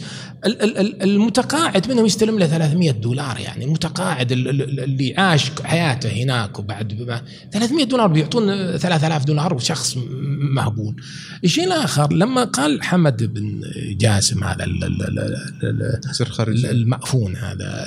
قال إنه نحن يعني نستقطب أو نجند في التسجيل اللي كان مع القذافي لا آه، يمكن في التسجيل أو قالها أظن في مقابلة. قال إنه آه، نشوف المحتاجين من السعوديين وكذا وندعمهم علاج علاج وكذا. لماذا لم يقل بهذا الغربان؟ لماذا لم يكشفوها قبل أن يقولها؟ يعني لماذا المعلومات الصحيحة لا يتطرقون إليها لكن معلومات إنه والله اللي من المصدر نفسه. بالضبط يعني الم- المصدر قالها لكن يطيرون بأشياء أنا في ظني ما الهدف من إنك تروج إنه والله ما هو الهدف يعني؟ ودي أسأل هذا يعني بتثبت إنه مثلا قطر الآن تعادي المملكة. هذا واضح. ما يحتاج إنك تقول والله إذا رحت وسبيت وعارضت ترى بيعطونك 3000 ما يبي لها اثبات ما يبي لها يعني ولا يبي لها تروج للشخص هذا ومعه مرسيدسات إيه. معه يعني سيارات فارهة. مم. يوم كان متسول وهو يقولها بنفسه أنا أتابع لي فترة وأتابع تحولات الكلام واهتمام الغربان به. صحيح. اتابع أنا لأني أحلل أنا لغتهم. فكان يقول كنت هومليس كنت ما ما حصل. كان يقول نعم سيارتي يقول مسكين يعني يعني نسأل الله يعني الشفاء وأن يعني يكفي الوطن شر من به شر لكن ما كانوا منتبهين له. الآن يوم صار عنده مؤسسة وشركة وعنده كذا وكذا الآن بدوا تغيرت اللغة. بدوا. كأنهم وكالات أنباء داخلية. مم. يعرفون إنه مثلا ال- الحسابات المعارضة ما لها ذاك القبول. خلاص معارض مكشوف أصلا. لكن واحد جاي لابس لباس وطني مثلي جاي يدعو بالدين وجالس يجند. يرسل لهم المعسكرات بأفغانستان وبسوريا نفس الوضع. جالس لابس لباس وطني وهو لا والله جالس يمرر رسائل خبيثه يعني. فرز الثعلب يوما في ثياب الواعظين نعم بالضبط. هو المشكلة- نعم نعم صحيح. اللي اللي أنا لاحظته دكتور ما توافقوني ولا لا إنه آه، أغلب الناس اللي توجهت الآن للتوجه الوطني هم اللي ينبشون حقيقة وكذا لما لما ترجع لتاريخهم خصوصا اللي يكتبون بأسمائهم صريحة أو هم بأسمائهم صح لكن إحنا عارفين من هم بالضبط. تلقى خلفيته صحوية يوم من الأيام أصلا هو نفسه هذا اللي كان محرض يوم من الأيام هو نفسه اللي لكن الآن قاعد يستخدمها. هل ما زال يخدم نفس الأجندة دكتور؟ يعني والله أنا في رأيي آخر يعني. أه في رأيي أه وهذه اللي أنا أراها في غربان تويتر اللي ذكرت مواصفاتهم ولا حددت أشخاص لكن هم عرفوا يعني أنفسهم وكأنها صارت الجذب جذبوا الاسم إليهم وألبسوا أنفسهم. في ظني أنها اولا حالة انتقام من تيار منافس لهم سابقا هذه حالة تصفية وانتقام مم. من التيار مثلا الإخواني الذي كان مسيطرا في فترة والحمد لله كفى الله هذه الدولة شره. آه، حالة انتقام الشيء الآخر؟ يتوهمون. يتوهمون أنه الدولة فيها فراغ. بيملؤون هذا الفراغ. يعني ما دام راح الإخوان هم يعني عايشين وهم عايشين أحلام. يعني أنا شبهت أحلامهم بأحلام القذافي بإسقاط المملكة وبأحلام آه، يعني حكومة آه، قطر بإسقاط المملكة يحلمون أنهم بيملؤون الفراغ. كيف تملأ الفراغ وأنت ما تفهم؟ يعني آه، كيف تدار الدولة؟ الدولة تؤدب من خرج عليها سواء لباسه ليبرالي ولا وطني ولا آه، إخواني ولا سلفي ولا أي شيء، الدولة تؤدب من تجاوز القانون. ما في أحد فوق القانون، أما أن تأتي وتتخيل إنه والله ذهب الإخوان، الدولة عداءها فقط مع الإخوان، لا الدولة عداءها مع الإرهاب ومع التطرف بأشكاله، كما قال سمو ولي العهد. قال سنقضي على الإرهاب والتطرف. ما قال سنقضي على الإخوان فقط. صحيح. قال سنقضي على يعني التطرف أساسا بأي لباس آه، ليس محمودا الحقيقة. آه، فأنا في رأيي إنهم حالة يعيشون حالة انتقام حالة يريدون أن ينتهزوا الفرصة يظنون بعقولهم أنه والله في فراغ. في المملكة العربية السعودية يريدون أن يملؤوه هم. فراغ فكري؟ فراغ فكري وديني وقيادات آه، يعني شرعية. مع أنه يعني إذا كنتم خاضعين للحكم الشرعي عندكم هيئة كبار العلماء. بل أنه الشيخ الفوزان آه، حفظه الله والمفتي حذروا من أشخاص يعني يكن لهم آه، بعض الحسابات كل الولاء الأعمى. أنا طبعا ما أستطيع أذكر أسماء لكن حذر يعني الشيخ الفوزان بتسجيل والشيخ آل الشيخ المفتي حذر من شخص معين. نعم. يعني واضح أنه يعيشون حالة انتقام ثم حالة يعني تفاؤل أنه والله ب... لكن يبقى سواء كانوا من الإخوان أو من غير الإخوان أنا في بالي يعني في ظني أو ليبراليين أو وطنيين أو لا لا هذا ضد الوطنية. الذي تقومون به ليس من مصلحة الوطن وليس من مصلحتكم الشخصية. يعني لو لا قدر الله ذهب الوطن أول من يذهب أنتم. طيب. أحمد أنت يمكن الفترة الأخيرة هذه عانيت كثير من من الغربان. يعني بشكل سيء وحتى حسابك يعني صار آه، حتى المغرد القطري يعني كتب عنك آه، لأنك اذيتهم نبي تجربتك وتعليق الدكتور يعني بس أساس إنه هم أصبحوا ينسبون ويأخذون بعض التغريدات القديمة أو اللي فيها وجهات نظر تحتمل كذا تأويل. آه، ويروجونها ويمنشنون النيابة العامة وأمن الدولة وكلنا آمن. يعني مجرد استعداء السلطة آه، لشخص يرون أنه وهم معهم على الأقل أو أنه يعني خالف وجهة النظر. خالف وجهة النظر. بالضبط آه، هذا هذا الدكتور هذا السلوك التحريضي يعني وش خلفياته يعني؟ استعداء الدولة عليه. استعداء الدولة هذا يعني. آه، أنا في ظني أنه هو ظاهره استعداء وتهديد طبعا. هو كتم للأصوات. آه، في رسالة أخرى وهذه ذكرتها أنا في المقال وأنا أركز عليها. أنه أجهزة الدولة غافلة. إيه فعلا هذه رسالة انه نايمين النيابة بالضبط. ولا دروا في العالم ذي. بالضبط هم يريدون إشاعة هذه الرسالة. ولذلك أنا عقبت على من يكتب في البايو المغرد السعودي أقوى من كل الأجهزة الرسمية. لا لا ليس صحيحا؟ الأجهزة الرسمية قوية وصاحية وعارفة.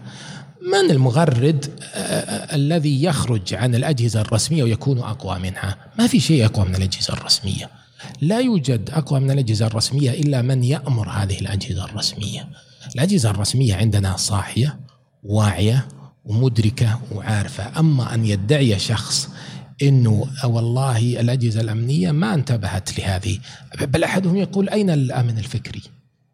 أين الأمن الفكري؟ أين ال يعني ال ال يسمونه التحقق الأمني أو كذا إذا أردت أنك تشارك مثلا أو أو تحصل على منصب مثلا فيها أكيد ملفك الأمني في كل مكان أكيد إنه لا تكون يعني بالضبط إي نعم. المسح الأمني. يقول أين المسح الأمني وأين المسح الفكري؟ طبعا الرسالة للمت... يعني اللي عندهم عاطفة جياشة بيقول إي والله صحيح وينهم؟ لكن لا الرسالة اللي هو يرسلها للخارج. ترى اجهزه الحكومة ضايعة. بالضبط. ما هم دارين من يحطون. وإن عندهم اهتمامات أخرى مختلفة مثل ما يريدون الآن يغرسونها. أشاعوا قضية إنه الأجهزة الرسمية لها اهتمامات ليست في مصلحة الوطن في مصلحة أناس معينين. أيه. هذا هو الذي يعني يريدون أن يوصلوه الحقيقة. أنا بس بعقب على نقطة وأرجو إني ما يعني افتئت تفضل، عليكم تفضل. لأنه أنا لاحظت كثير من يعني الناشطات والناشطين الأجانب من الولايات المتحدة دخلوا علي في الخاص يتابعون كل شيء. دخلت على كثير من حساباتهم. طبعا يكتبوا باللغة الإنجليزية. وجدت أنهم آه، يعني يؤيدون ويعيدون تغريدات طرح آه، كثير من الغربان. لماذا؟ وهذه أريد يعني أن ينتبه لها المغردون. طبعا إن شاء الله هذه سيكون لها مجال رسمي. لماذا؟ لأن هؤلاء الغرب أولا يحرص على أنه يجند له. يعني يجند له من وسائل التواصل الاجتماعي وناس وحسابات لها بالآلاف. الشيء الآخر أيضا أنه آه، هم يظنون أنه هؤلاء الغربان يحاربون ال ال ال الإخوان مثلا لأنه فعلا يكرهون أيديولوجية الإخوان. هؤلاء عندهم أيديولوجية مثل الإخوان. لا تختلف عن الإخوان.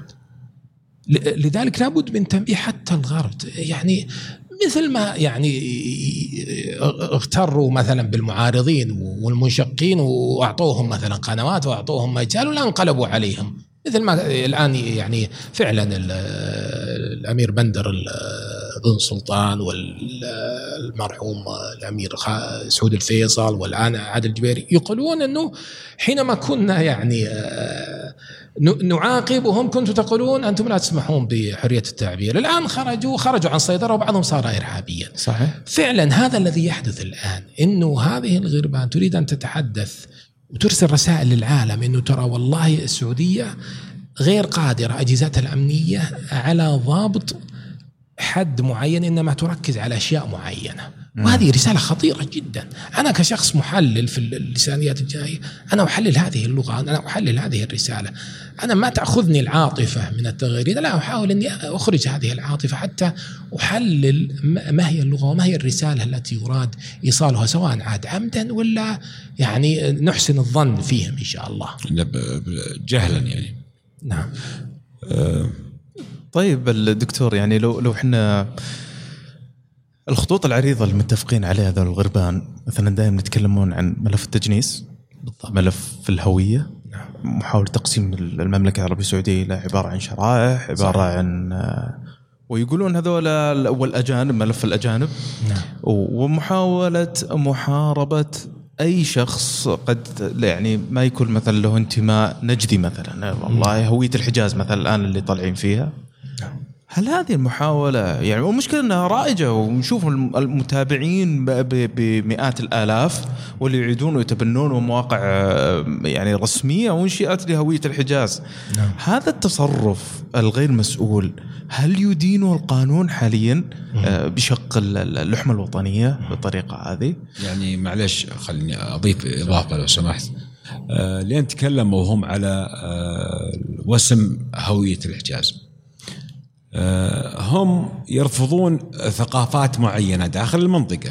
السعودية للسعوديين كانوا يقولون هي يعني للسعوديين. كأن آه يعني هي آه ظاهرها الرحمة العذ- العذاب بعضها. بالضبط صحيح. فأنت لما تتكلم على موضوع هوية الحجاز أنا أتكلم أقول لك هذه المنطقة فيها تراكم ثقافات كلها تجتمع فيها. هو يقول لك لا لازم تك- تكون الثقافة الفلانية هي السائدة وهذه ثقافات دخيلة تكون مع ناس. طب أنا بالطريقة هذه الناس دول اللي تعتبر أنت إن ثقافتهم دخيلة مع أنهم زيهم زيك مواطنين لهم حقوق عليهم واجبات.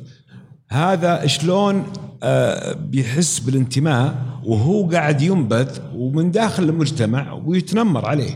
ويقول لك أنت هذه الأشياء اللي قاعد تلبسها هذه بعضها غير عربية وبعضها جايتنا من برا وبعض حتى ال- ال- ال- ال- الرقصات الشعبية صحيح كذلك. صحيح.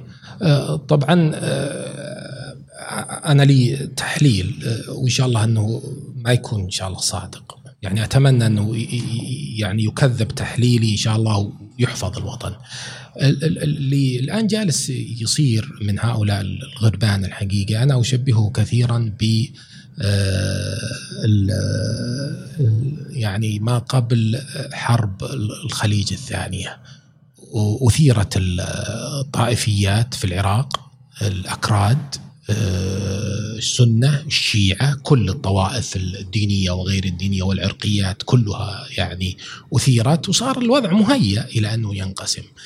بل أحد الغربان وضع خريطة خريطة والله استغربت منها. خريطة للمملكة العربية السعودية مقسمها على أقاليم القبائل. القبائل. اي شفتها فجعت. محرجة والله. فجعت وكاتب تعليق بسيط ما انتبهت له إلا لما جلست أدرس هذه. هذه كانت قبل آه، توحيد الملك عبد العزيز. ما الرسالة الذي تريد إيصالها؟ تريد أن تقول للغرب ترى والله عندنا اقاليم جاهزين ترنا. يعني فعلا هم الآن جالسين يهيئون بل ليبيا يعني تعرفون أول ما يعني سقطت طرابلس مشقينهم مصراتة غير عندهم يعني هذه التهيئة وهذا الشحن هم حققوا بعض الأهداف في إنهم أوصلوا قضية مثلا البرماوية إلى يعني تبنتها تركيا مثلا في مجلس الأمن وبدأت يعني تضخ وبدأ الإعلام. والجزيرة وهذه هذا جزء من أهدافهم. حينما يعني يأتي يتزامن هذا مع يعني اللي جالس يدور حول المملكة من الحروب إضافة إلى تبني الرؤية رؤية 2030 المباركة لقضايا التراث. وإنه ترى التراث عندنا بتعدده هذا جانب استثماري. جانب لابد أن تركز عليه الدولة أكثر من النفط أيضا. بدأوا الآن يضربون كما قلت يعني طرقهم مبطنة يضربون الرؤية واهتمامات الرؤية وأهداف الرؤية لكن بطرق آه، يعني لا يكتشفها إلا من آه، أخرج العاطفة مثل العاطفة الدينية للذي يحرض على الجهاد مثلا.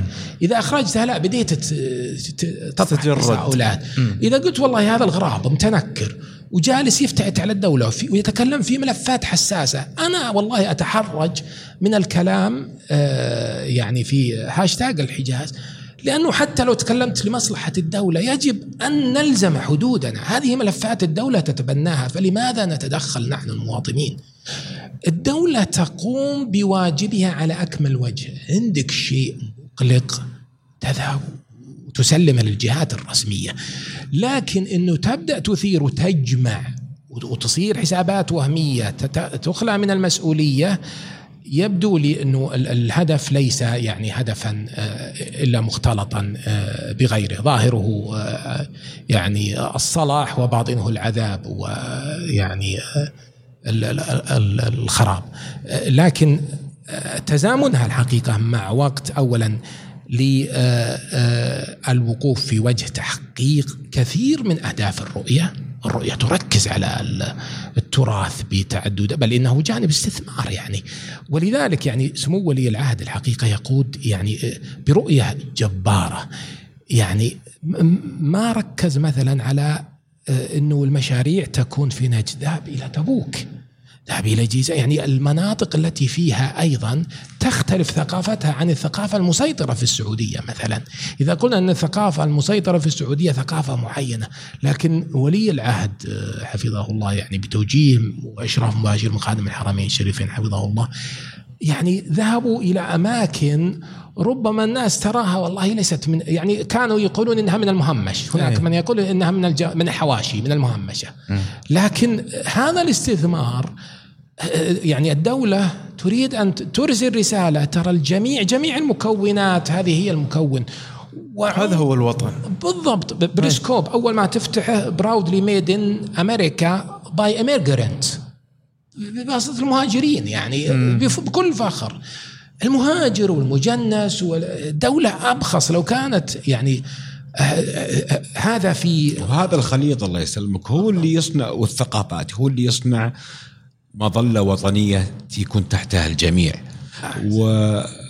والآن يعني خرج سعادة السفير الخالد محرم الشريفين في الإمارات الأستاذ تركي الدخيل وكان يلبس لباس حجازي وهو يتكلم يقول أنا نجدي ولكن أنا أتشرف بلبس وكانت رسالة جميلة جدا. آه، يعني هذه رسالة. رسالة جميلة جدا وفيها آه، انسجام وفيها اندماج بين الثقافات وهذا الصحيح يعني وهذا اللي نعتقده إحنا.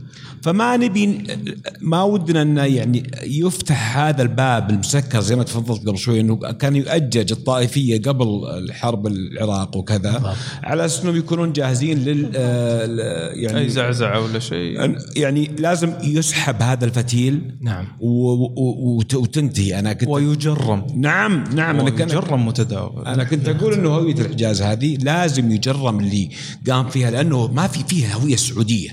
والهويه السعودية مختلفة من من جميع الأجناس من الجنوب من الشمال من نجد والحجاز كلها هذه الألوان المختلفة صنعت هذه هذا الوطن. صحيح. تسمحوا أه لي بس تفضل. إي نعم. أنا كتبت عنها في المقال أه، وهي مؤرقة الحقيقة. قلت إنه اللي يحدث الآن من غربان تويتر تحديدا تشبه أه، الأحادية في الطرح أيام الصحوة التي تسببت لنا بكوارث الحقيقة ويعني صارت فيها حركات الزج بال والإرهاب والتطرف والتفجيرات وكذا لأنه كان ما في إلا رأي واحد أحادي. الآن الغربان تقود توجها احاديا لكنه هذه المرة بلباس اجتماعي وطني وهم كاذبون طبعا. ليس وطنيا إنك تخرج نسبة كبيرة من أبناء الوطن وتفتعت على الدولة. الوطنية أن ترعوي وتكون تحت مظلة وطنك وبلدك ولا تؤجج صراعات التي يعرفها صاحب القرار ويعرفها المسؤولون وهم واعون لها.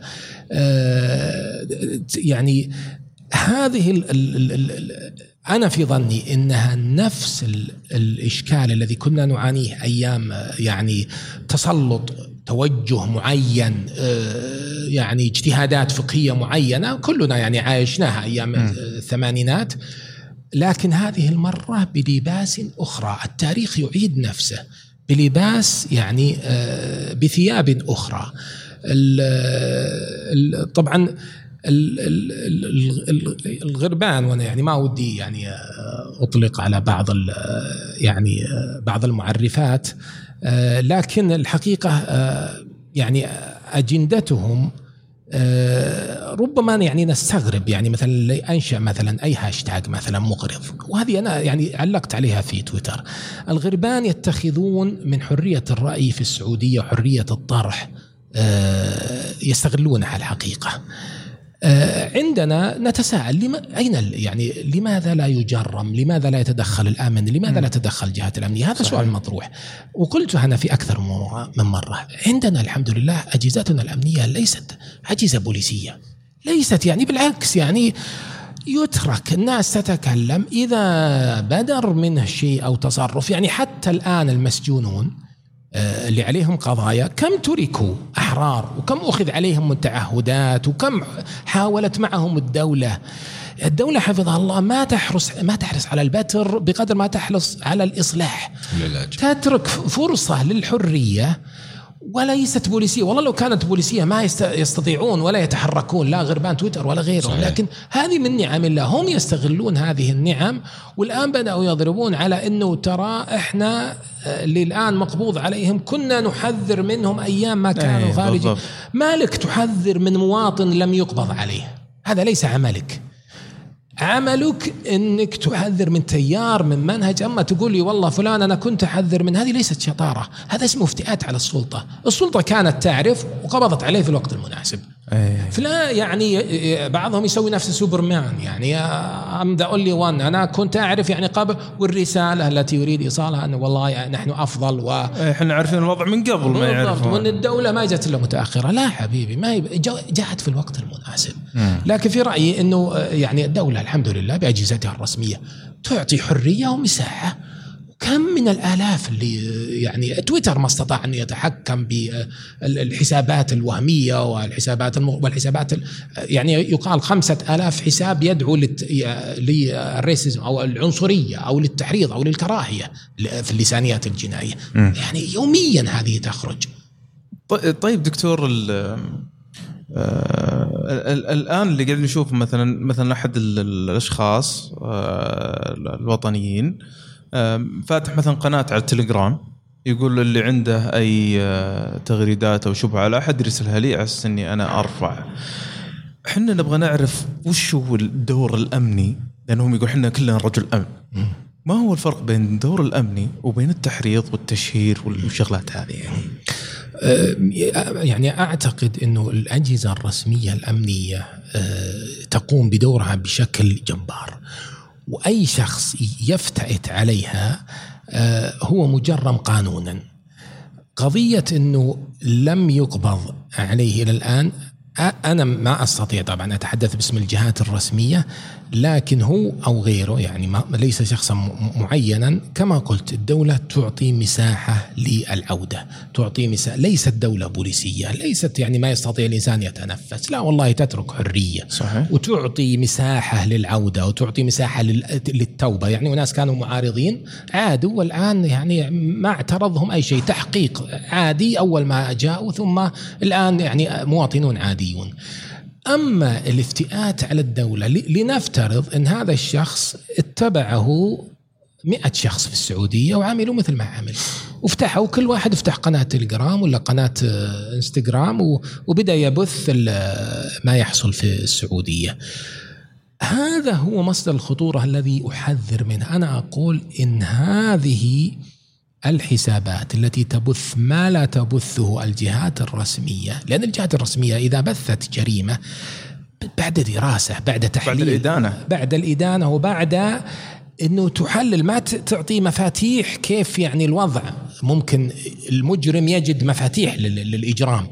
هؤلاء حتى اتاكد من إنه أنا فعلا أنا حينما أقول إنهم غربان ويرسلون أو يغذون الإعلام المعادي، لاحظ حرص الإعلام المعادي على ما يصير في تويتر أكثر من الجهات الرسمية. صح. لأنه فعلا هؤلاء أصوات لهم، هؤلاء هم المغذون يخرج أي مضاربة مثلا في الشارع لكن المحلل الأمني أو اللساني أو كذا لا تفتح له أشياء ثانية أو أو, أو الذي يريد الإجرام تفتح له أبواب ثانية.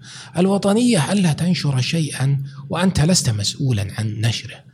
يعني الأجهزة الرسمية شخص مدير الجهاز الرسمي ما يستطيع ينشر إلا بعد أن يمر على لجان، كيف شخص يقول والله أرسلوا لي وأنا طيب إذا كان فيك وطني يقول والله خلاص هذا هو عنوان التبليغ وبلغوا هناك، أنا صحيح. ليش أدخل نفسي في المتاهات هذه؟ أصلا ليش ترفع ترند علشان توصل الرساله وكأن ترى الدولة ذي ما, ما تلتفت إلا لما يطلع ترند. أحسنت يعني هذه هي الرسالة التي يبدو لي يراد إيصالها والتي فعلا الآن الإعلام آه، يعني جالس ينفخ إنه الأجهزة الرسمية في السعودية تركز على قضايا معينة. وهذا اللي واضح يعني أي شخص يتحدث عن الرؤية آه، يعني في أناس آه، قابلتهم في الولايات المتحدة وقابلتهم في بريطانيا يعني حديثا.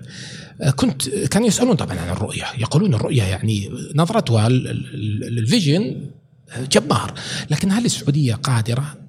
لماذا؟ لأن عندهم تصور وقناعة أن الأجهزة الأمنية والرسمية في المملكة العربية السعودية تركز على قضايا معينة. قلت مو بصحيح. مو بصحيح. هذا ما يظهره الإعلام. صحيح. سواء الإعلام الرسمي أو الشخصي. لكن الحقيقة أن يعني الأجهزة الرسمية لا والله أي شيء يهدد أمن الوطن وصحة المقيم والمواطن هذا لا, لا تتهاون فيه الدولة. هم يريدون أن يبثوا رسالة مثل ما الأجهزة الأمنية في عند القذافي وعند صدام حسين. أجهزة أمنية محكمة القبضة من ناحية المواطنين ولما أتاها شخص العدو من الخارج انهارت. هم يريدون أن يرسلوا هذه الرسالة. صحيح. وهذا غير صحيح. طبعا في المملكة العربية السعودية لا الاجهزه قائمة بدورها والاجهزه قوية. وأظن إنه آه، هؤلاء يستغلون مساحة الحرية المعطاة لهم من الأجهزة الرسمية لأننا ولله الحمد لسنا دولة آه، بوليسية آه، إطلاقا. لو كانت فعلا دولة بوليسية والله قبض على أي شخص يتنفس نفس صحيح. في تويتر أو في غير تويتر. صحيح. أحد الدول يعني العربية مجاورة يعني تعتبر من الدول يعني الجيدة.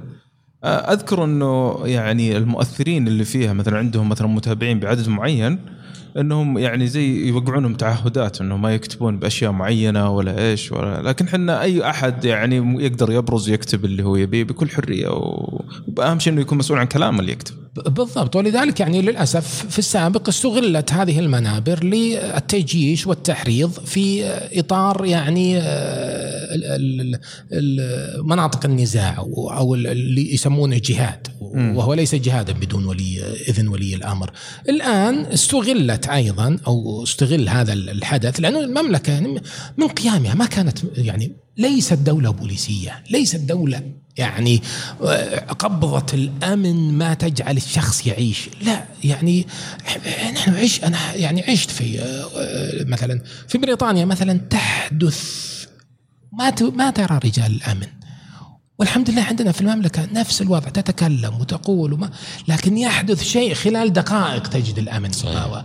وهذه شطارة الأمن التي أنا في رأيي أنه يجيدها الأمن السعودي أو الجهات الرسمية أنه ما فيه ما ترى والله يجي الأمن في كل مكان لكن يحدث أي شيء ولله الحمد يقبض عليه في دقائق هؤلاء لا يستغلون الفراغ إنه والله أنا, أنا تكلمت اليوم عن كان في هاشتاج إنه في حفلة من الحفلات صايرة من ماجنة في مكان وواحدة أو واحد لابس لبس رجل أمن أو نعم.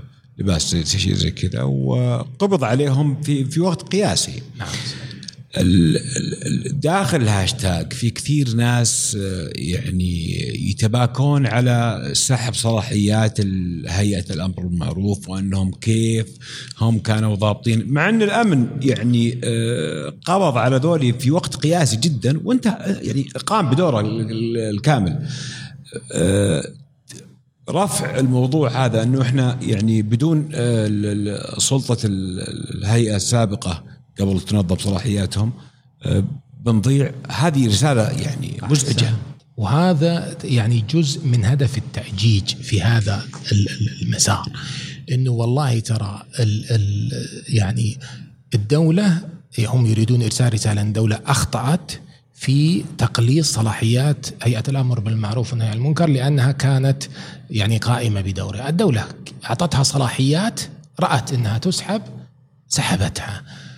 متى ما رأت أنها ستعود الدولة التي تقرر وليس الشعب. وأتصور أنه مثل ما تفضلت أنه يصب في هذا الهدف أنه إيجاد قنوات للتواصل إنه في مشاكل وإن المملكة العربية وإن النسوية وإن المدري إيش وإن الليبرالية وإن العلمانية وإن الوطنجيه يعني بعضهم يقول حتى الوطني ليس وطنيا خالصا. يعني ما بقى أحد ما بقى إلا هو بس يعني.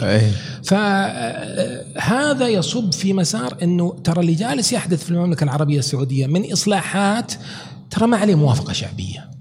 هذه هي الرسالة واللي أنا يعني حينما أتناقش معهم هم يطلعون على تويتر يعرفون يعني تويتر يعتبر استطلاع رأي يطلعون على أنا قلت أنه يعني من الولايات المتحدة يتابعني يعني ناشطات وتعرف وتعلق على بعض الأحداث ومن ضمنهم اللي علقت أنا عليه. هي نشرت ردا على كلام السفير الأمير بندر بن سلطان السفير السابق وردت ردا لا يؤيده ليس في مساره فجاء وأعاد تغريد يعني بمعنى آخر أنه موافق عليه هذا واحد من غربانهم يعني من رؤوسهم. فلا اللي يجلس في تويتر يعني يخرج منها رسائل. رسائل قد يعني لا يعيها الشخص اللي عنده مثلا حماس وكذا لكن الشخص اللي يحاول إنه يحلل ويدخل المجال التحليل لا والله يعني الرسائل غير جيدة. ولذلك لا لا يعني نعود لقضية المكونات. أنا تذكرت يعني قضية في الأيام السعودية في الخارج. يعني شاركت أنا فيها يعني سنوات ونحن نشارك. الغرب حينما كانت الأيام السعودية أو النوادي السعودية تأتي بكتب للدعوة إلى الإسلام ولكذا ما كان فيه إقبال. متى صار الإقبال؟ وصار يحضرها السفير أذكر سمو الأمير آه، تركي الفيصل. كان يحضرها حضرها في مانشستر وأنا يعني أحد المنظمين. آه، حضرها الأمير آه، نواف محمد, محمد بن نواف. حضروها. وكان في إقبال غير طبيعي لما يشوف السعوديين لابسين الشماغ ولابسين التراث. والله يجون يصورون. يعني افتح حساب أي نادي سعودي تجد مع إنه أحيانا تقام ال ال ال الأيام السعودية ونحن اقمناها في الجامعة ومرة في يعني الساحة اللي في السيتي في المدينة. لأن فيها إقبال ليسوا من الطلاب فقط من كل مكان يأتون. في أحد يأتي ليطلع على الإسلام وفي الأكثر يطلعون على هذا البلد. ثقافة السعودية. بالضبط وعلى هالتنوع. يعني أذكر في أحد الأندية الرياضية كان واحد بريطاني فجالس يسولف مع صديقه التفت لي قال لي يسولف ويقول إني جيت من دبي قبل أسبوع. فالتفت علي قال لي أنت من دبي؟ قلت لا أنا من المملكة العربية السعودية. قال أوه المملكة العربية السعودية. والله هذا اللي قال لي. بريطاني. قال المملكة العربية السعودية أنا أتمنى أنها يعني يعني تنتبه للكنوز اللي عندها، عندها أكثر من النفط. البحر الأحمر بالنسبة لها كنز. عندها أشياء كثيرة ما يعني ما راح يصير أي دولة غيرها قيمة يعني يقصد دبي وغيرها إذا انتبهت للكنوز. والله يرددها أكثر مرة قال عندها كنوز. ولذلك والله فرحت لما وجدت يعني سمو ولي العهد حفظه الله يعني يفتح منتجعات ومدن اقتصادية وفي نيوم وفي كل مكان. فعلا كان يحقق هذه الرؤية. هذا الكلام قبل يمكن قبل 10 12 سنة أو 13 سنة كان يقول لي هذا البريطاني هذا الكلام يقول السعودية عندها أشياء غير النفط ونتمنى ان إحنا نزور صحيح. يزورون يزورون ماذا؟ يزورون فقط يرون شخص متكرر في كل مكان لا يريدون مكونات المجتمع صحيح. يعني كاملة بعدين إيش المشكلة لما يكون في تنوع في الثقافات يعني ما ما هي بكارثة ولا هي عنصرية ولا هو بخطف هوية أحد أو تفضيل هوية أحد دون الآخر. يعني الجميع يعني القمة تسع للجميع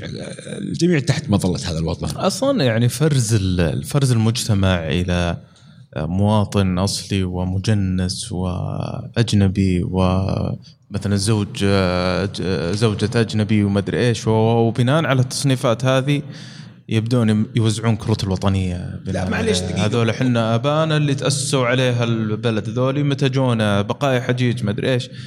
معلش دقيقة يعني في صراحة يعني جرأة على على في بعض الطرح. ضد ضد التجنيس. من أنت حتى تكون ضد؟ يعني شلون كلمة ضد التجنيس هذه يعني ما يقولها ها؟ يعني معارض أنت. لا مو مو أنا ما أدري إيش بسميها لكن أنت الآن لما تقول ضد التجنيس مفتعت و... على السلطة مفتعت يعني. اي واللي واللي يوقع على الجنسية بأمر ملكي. فأنت أنت ضد الملك؟ هل أنت ضد كذا بالفعل؟ وشلون وش معنى كلمة ضد التجنيس؟ هذه هذه غير مقبولة بالنسبة لي تماما. ودارجة ومنتشرة كثير يحطونها بعضهم في البايو حقهم. بالضبط. وهذا ما يؤكد ما أنا أراه يعني رأيي أنه يسير عكس الرؤية للمملكة عكس 2030 هؤلاء يسيرون في اتجاه مخالف. يريدون أن يعودوا إلى الخلف. هم حقيقة أصلا ما هي بجائزة لهم الرؤية فهم قاعدين يشوفون هم الطريقة الوحيدة ل... بالضبط. وكيف يوصلون رأيهم؟ هم الآن يقولون الإعلام الرسمي مختطف لأنه يعبر عن آراء الجميع عن التوجه الرسمي. هم يريدون توجها آخر يريدون أن يظهروا بتوجه آخر. ولذلك أي توجه ما يناسبهم يعتبرونه مختطف. توجه الشخص الواحد اللي هو خلاص العالم كله نسخة من بعض. بالضبط بالضبط. آه، إحنا آه أخذنا تقريبا ساعتين ثلث. آه والله اللقاء جميل ورائع. ساعتين ثلث بأمانة ما درينا عنها دكتور. يعني إحنا الحوار جدا يعني. في بس نقطة هي كنت كاتبها ويعني ودي نعرج عليها دكتور إنه حينما يتغنى الغربان بأنه تم القبض هم لا يدركون أنه تم يعني حتى لو فعلا صعد الموضوع وصل للموضوع إنه هذا مجرد القبض لا يعني الإدانة. فهم يحسبون ان خلاص كل من قبض عليه هو مدان وهو الاستدعاء قد يكون فقط للاستفسار عن وش الموضوع ذا. فلما يجون يتغنون بتم القبض هي صحيح. بل يعني حتى من أدين لا يحق لشخص أن يشهر به. التشهير بحكم قاضي. ليتك يا دكتور تسحب في الموضوع هذا لأن الناس ترى خابصة الدنيا في الموضوع. بالضبط. يعني وهذا جانب يعني التحرير اللغوي للمصطلحات القانونية، إذا قبض يعني ولذلك أنا قلتها قالوا إنك ما تكلمت عن فلان وما فلان وكذا من المعا أنا ما أستطيع أتكلم، أنا أخالف السلطة، الملك حفظه الله هو المشرع لم يقل فلانا وفلانا. يا أخي نتبع الملك على الأقل نتبع صحيح. ولي العهد ولي العهد يسأل في ملفات ساخنة ومع ذلك ما يذكر اسم شخص واحد. آه، وزير تدان الأفكار ما تدان الأشخاص. بالضبط وحتى لو أدين مواطن لا يحق لشخص أن يشهر به. يعني نسمع الآن التشهير في آه، وزارة التجارة مثلا بالمحلات المخالفة. لأنه صدر من القاضي غير الإدانة أو من ال حكم يعني تشهير. حكم تشهير. ما يحق يعني حتى في الشرع يعني يقال في الشارع وهذه معروف يعني أنا أستغرب إنهم يدعون إنهم شرعيين ويجهلون هذا. لا يجوز أن يقال لمرتكب الزنا يا زاني يعني كيف تجرؤ أنت إنك تاخذ هذا قذف يعني. يعني ما يستطيع أحد أن يشهر بأحد أو يصفه أو يصمه بجريمة إلا بحكم قاضي. إذا كان ولي العهد ما يعني ما سمى أشخاصا آتي أنا وأسمي وأشهر وأحط وكأنها حفلة تم القبض. يا أخي الرسول صلى الله عليه وسلم هو بيقول آه، في التي نفذ فيها الحكم يعني آه، لما رأى الناس يعني تتحمس وفرح قال والله لقد تابت وغضب عليهم. يعني فعلا حتى إذا تم القبض تقول آه، اللهم احمي هذا الوطن اللهم احفظ هذا الوطن. ما, ما يكون يعني مجال فرح و, وأهازيج ورقص في النهاية مواطن هذا يعني حتى لو أخطأ يعني يعاقب بيرجع لل أحسن. إيه لكن إذا شهرت فيها أصلا ما تخليه له خط رجعة قد تكون أو أو أو, أو الضرر اللي يوصل على عائلته وعلى هذا يعني ما يخلق من عدو. وهذا جزء من اللي أنا أقول نواياهم يريدون البتر حتى يعني يصير فيه ردة فعل وخلاص انتهى. يعني الآن في إعادة تأهيل للمسجونين وللمجرمين المرتكبي الجرائم الكبرى غير القتل أو من أذن يعني من أعفي من في إعادة تأهيل أنه يعاد الحياة الاجتماعية لأنها بتصير وصمة وصمة ما يستطيع حتى في الغرب يعني يعانون من إعادة التأهيل إدخالهم في المجتمع مرة أخرى. إذا أنت خلاص أنهيته وأنهيت مستقبله وين يعيش طيب؟ كيف يأكل أولاده؟ أسرته وين يعني وين يشتغل وين ما يبي الناس تشوف خلاص أنت الآن خليته قنبلة موقوتة ينتظر بس متى ينفجر طيب دكتور التنبيش اللي قاعد يصير مثلا تغريدات 2011 2012 يعني كنا يعني نعرف إنه كثير من الناس كانوا متجهين مع الربيع العربي والفوضى اللي كانت صايرة في الدنيا. نعم. هل تعتبر ادانه الآن إنه لما يطلعون الواحد تغريدة حتى محذوفة يعني هو أصلا تراجع عنها مش موجودة. هل تعتبر ادانه قانونية؟ والله أنا ما أعرف القانون في هذا لكن أنا في ظني أنها لو كانت إدانة ما غفلت عنها الجهات الرسمية. الجهات الرسمية إذا رأت أنها إدانة يعني قبضت على ناس من أيام الربيع العربي. صح لكن التنبيش يعني حتى في الدراسات في اللسانيات الجنائية في تحليل وسائل التواصل الاجتماعي وتويتر بالذات وهذا مشروع حتى في اللغة العربية أنا يعني آه، نبهت له قبل فترة يقول لابد أن تراعي السياق الذي قيلت فيه. السياق الزمني. الزمني مم. إضافة إلى قضية أنا أشرت إليها إشارة سريعة وهي انظر لاتجاه الهاشتاج. قد يكون التغريدة اللي أنا استخرجتها آه، لبنورة مثلا آه، ألطف بأضعاف من تغريدة أبو سعود. قد يكون أصلا في ذاك الوقت يعتبر آه، إيجابي كلامه. بذكر لك أنا مثال مثلا. نبشوا علي تغريدة عن إعطاء المملكة للحريري في وقت ما. نبشوها. لكن ادخل الهاشتاج. تجد ان تغريدتي في المسار الإيجابي. بينما انظر التعليق وهذا اللي يقوله اللسانيات الجنائية. إذا أردت أن تحلل موقف شخص انظر إلى الهاشتاج اتجاهه. ما تحاكمه تطلعها من سياقها ثم تقول لأنه قد يكون أصلا اتجاه الهاشتاج أسوأ. إيه. أسوأ بكثير. هو كان محايد تقريبا أو بالضبط. كان يعني في المجال لكنه الآن لا يعتبر يعني آه، وطبعا أنا وهذه قلتها اليوم في بعض التغريدات أنا ضد أن الشخص أساسا يعني يتكلم في كل شيء لكن هي حرية شخصية. أنا شخصيا أتحفظ من أتحدث في كل هاشتاج. لذلك الإنسان يعني آه، ما دام الأجهزة الرسمية لم تجرم لم تحاكم أعتقد إن التنبيش هذا ليس فيه خير في التشهير. إذا شهر إذا كنت والله تخشى أرسلها طيب الجهات الرسمية وانتهى دورك خلاص. هذا إذا كنت ما يناسبه كذا ما يناسبه يبي شهرة ويبي يصير بطل ويبي وصدقني إن هذا الشخص اللي الآن يخرج مكونات كبيرة من المجتمع صدقني ارجع إلى مج يعني عيشته في مجتمعه الصغير تجده عنصري ويكره يمكن عيال عمه وعيال خاله وعيال يعني بالعكس تلقاه كل ماله يصغر. الدائرة.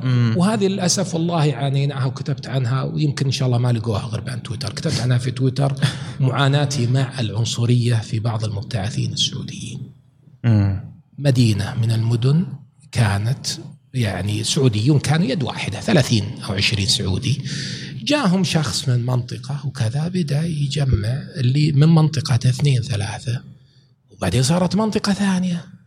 كثروا السعوديين مع الابتعاث وكذا والحمد لله يعني الدولة صارت يعني تدعم. صارت بعد بدل الثلاثين صاروا ثلاثمائة. هذا اللي كان مع ثلاثة من أخوياه الثلاثة صاروا من من مناطق صار عنده لا ثلاثة غيرهم أقل منهم يعني صغرت الدائرة. فالعنصرية إذا دخلت بدأت تصغر لين تضيق. تفتت المجتمع. وتخنق الشخص. خلاص ما عاد والله ان يجتمعون والله وهذه يعني عاصرتها في آه، بريطانيا. يعني الذين يحرصون على العنصرية ويتعاملون بها من من الإخوة السعوديين بعد سنة سنتين تلقى أصحابه اللي كان من إقليمه بدأ يضيق الخناق من مدينته من قريته ثم المدينة الواحدة تلقاهم متحاربين. يعني هذا واضح عندنا في كثير يعني من المدن. صحيح صحيح.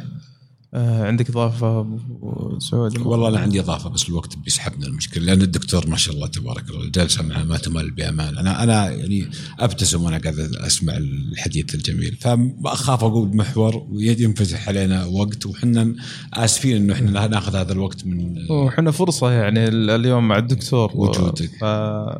ودنا أي شيء دكتور أنت ودك تضيفه في النهاية؟ والله آه، اولا أشكركم على إتاحة هالفرصة الثمينة آه، بالنسبة لي. يعني أعتبرها يعني فرصة من الغنيمة الباردة بالنسبة لي. أشكركم أشكر لطفكم ويعني استماعكم وإعطائي هذه الفرصة للثرثره أكثر. ولو كان فيه يعني مجال للحديث أنا استمتعت واستفدت أيضا.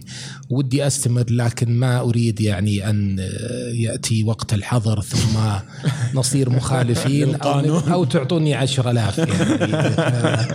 إلا إذا بتعطونها تيك اواي ويعني أتفاهم مع 10000 و1000 الكمامة. أي نعم 1000 الكمامة. فالله يجزاكم خير وما قصرتوا وبيض الله وجهكم. يعني نأمل إنها تصل الرسالة للاخوه المغردين يعني. وقلتها أنا يعني من تعرض للابتزاز من غربان تويتر له تغريدات مسيئة لا يعني يستسلم والله إن توبتك لأجهزة الرسمية في البلاد ولله الحمد أفضل من تعرضك للابتزاز لأن هذا لاحظنا أن كثير منهم تعرض للابتزاز لعله تغريدات مسيئة.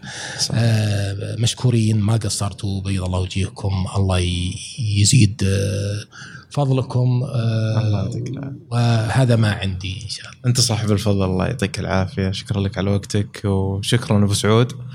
آه وبإذن الله آه الأخوان المستمعين راح نترك لكم إن شاء الله في في في وصف الحلقة. حساب الدكتور الرسمي في تويتر. اللي حاب يتواصل معاه يستفسر. وعنده قناة برضو شفتك على اليوتيوب في في مقاطع موجودة برضو اللي حاب يستزيد. الكتاب برضو موجود. راح إذا حصلت إن شاء الله الرابط راح أضعه برضو في وصف الحلقة.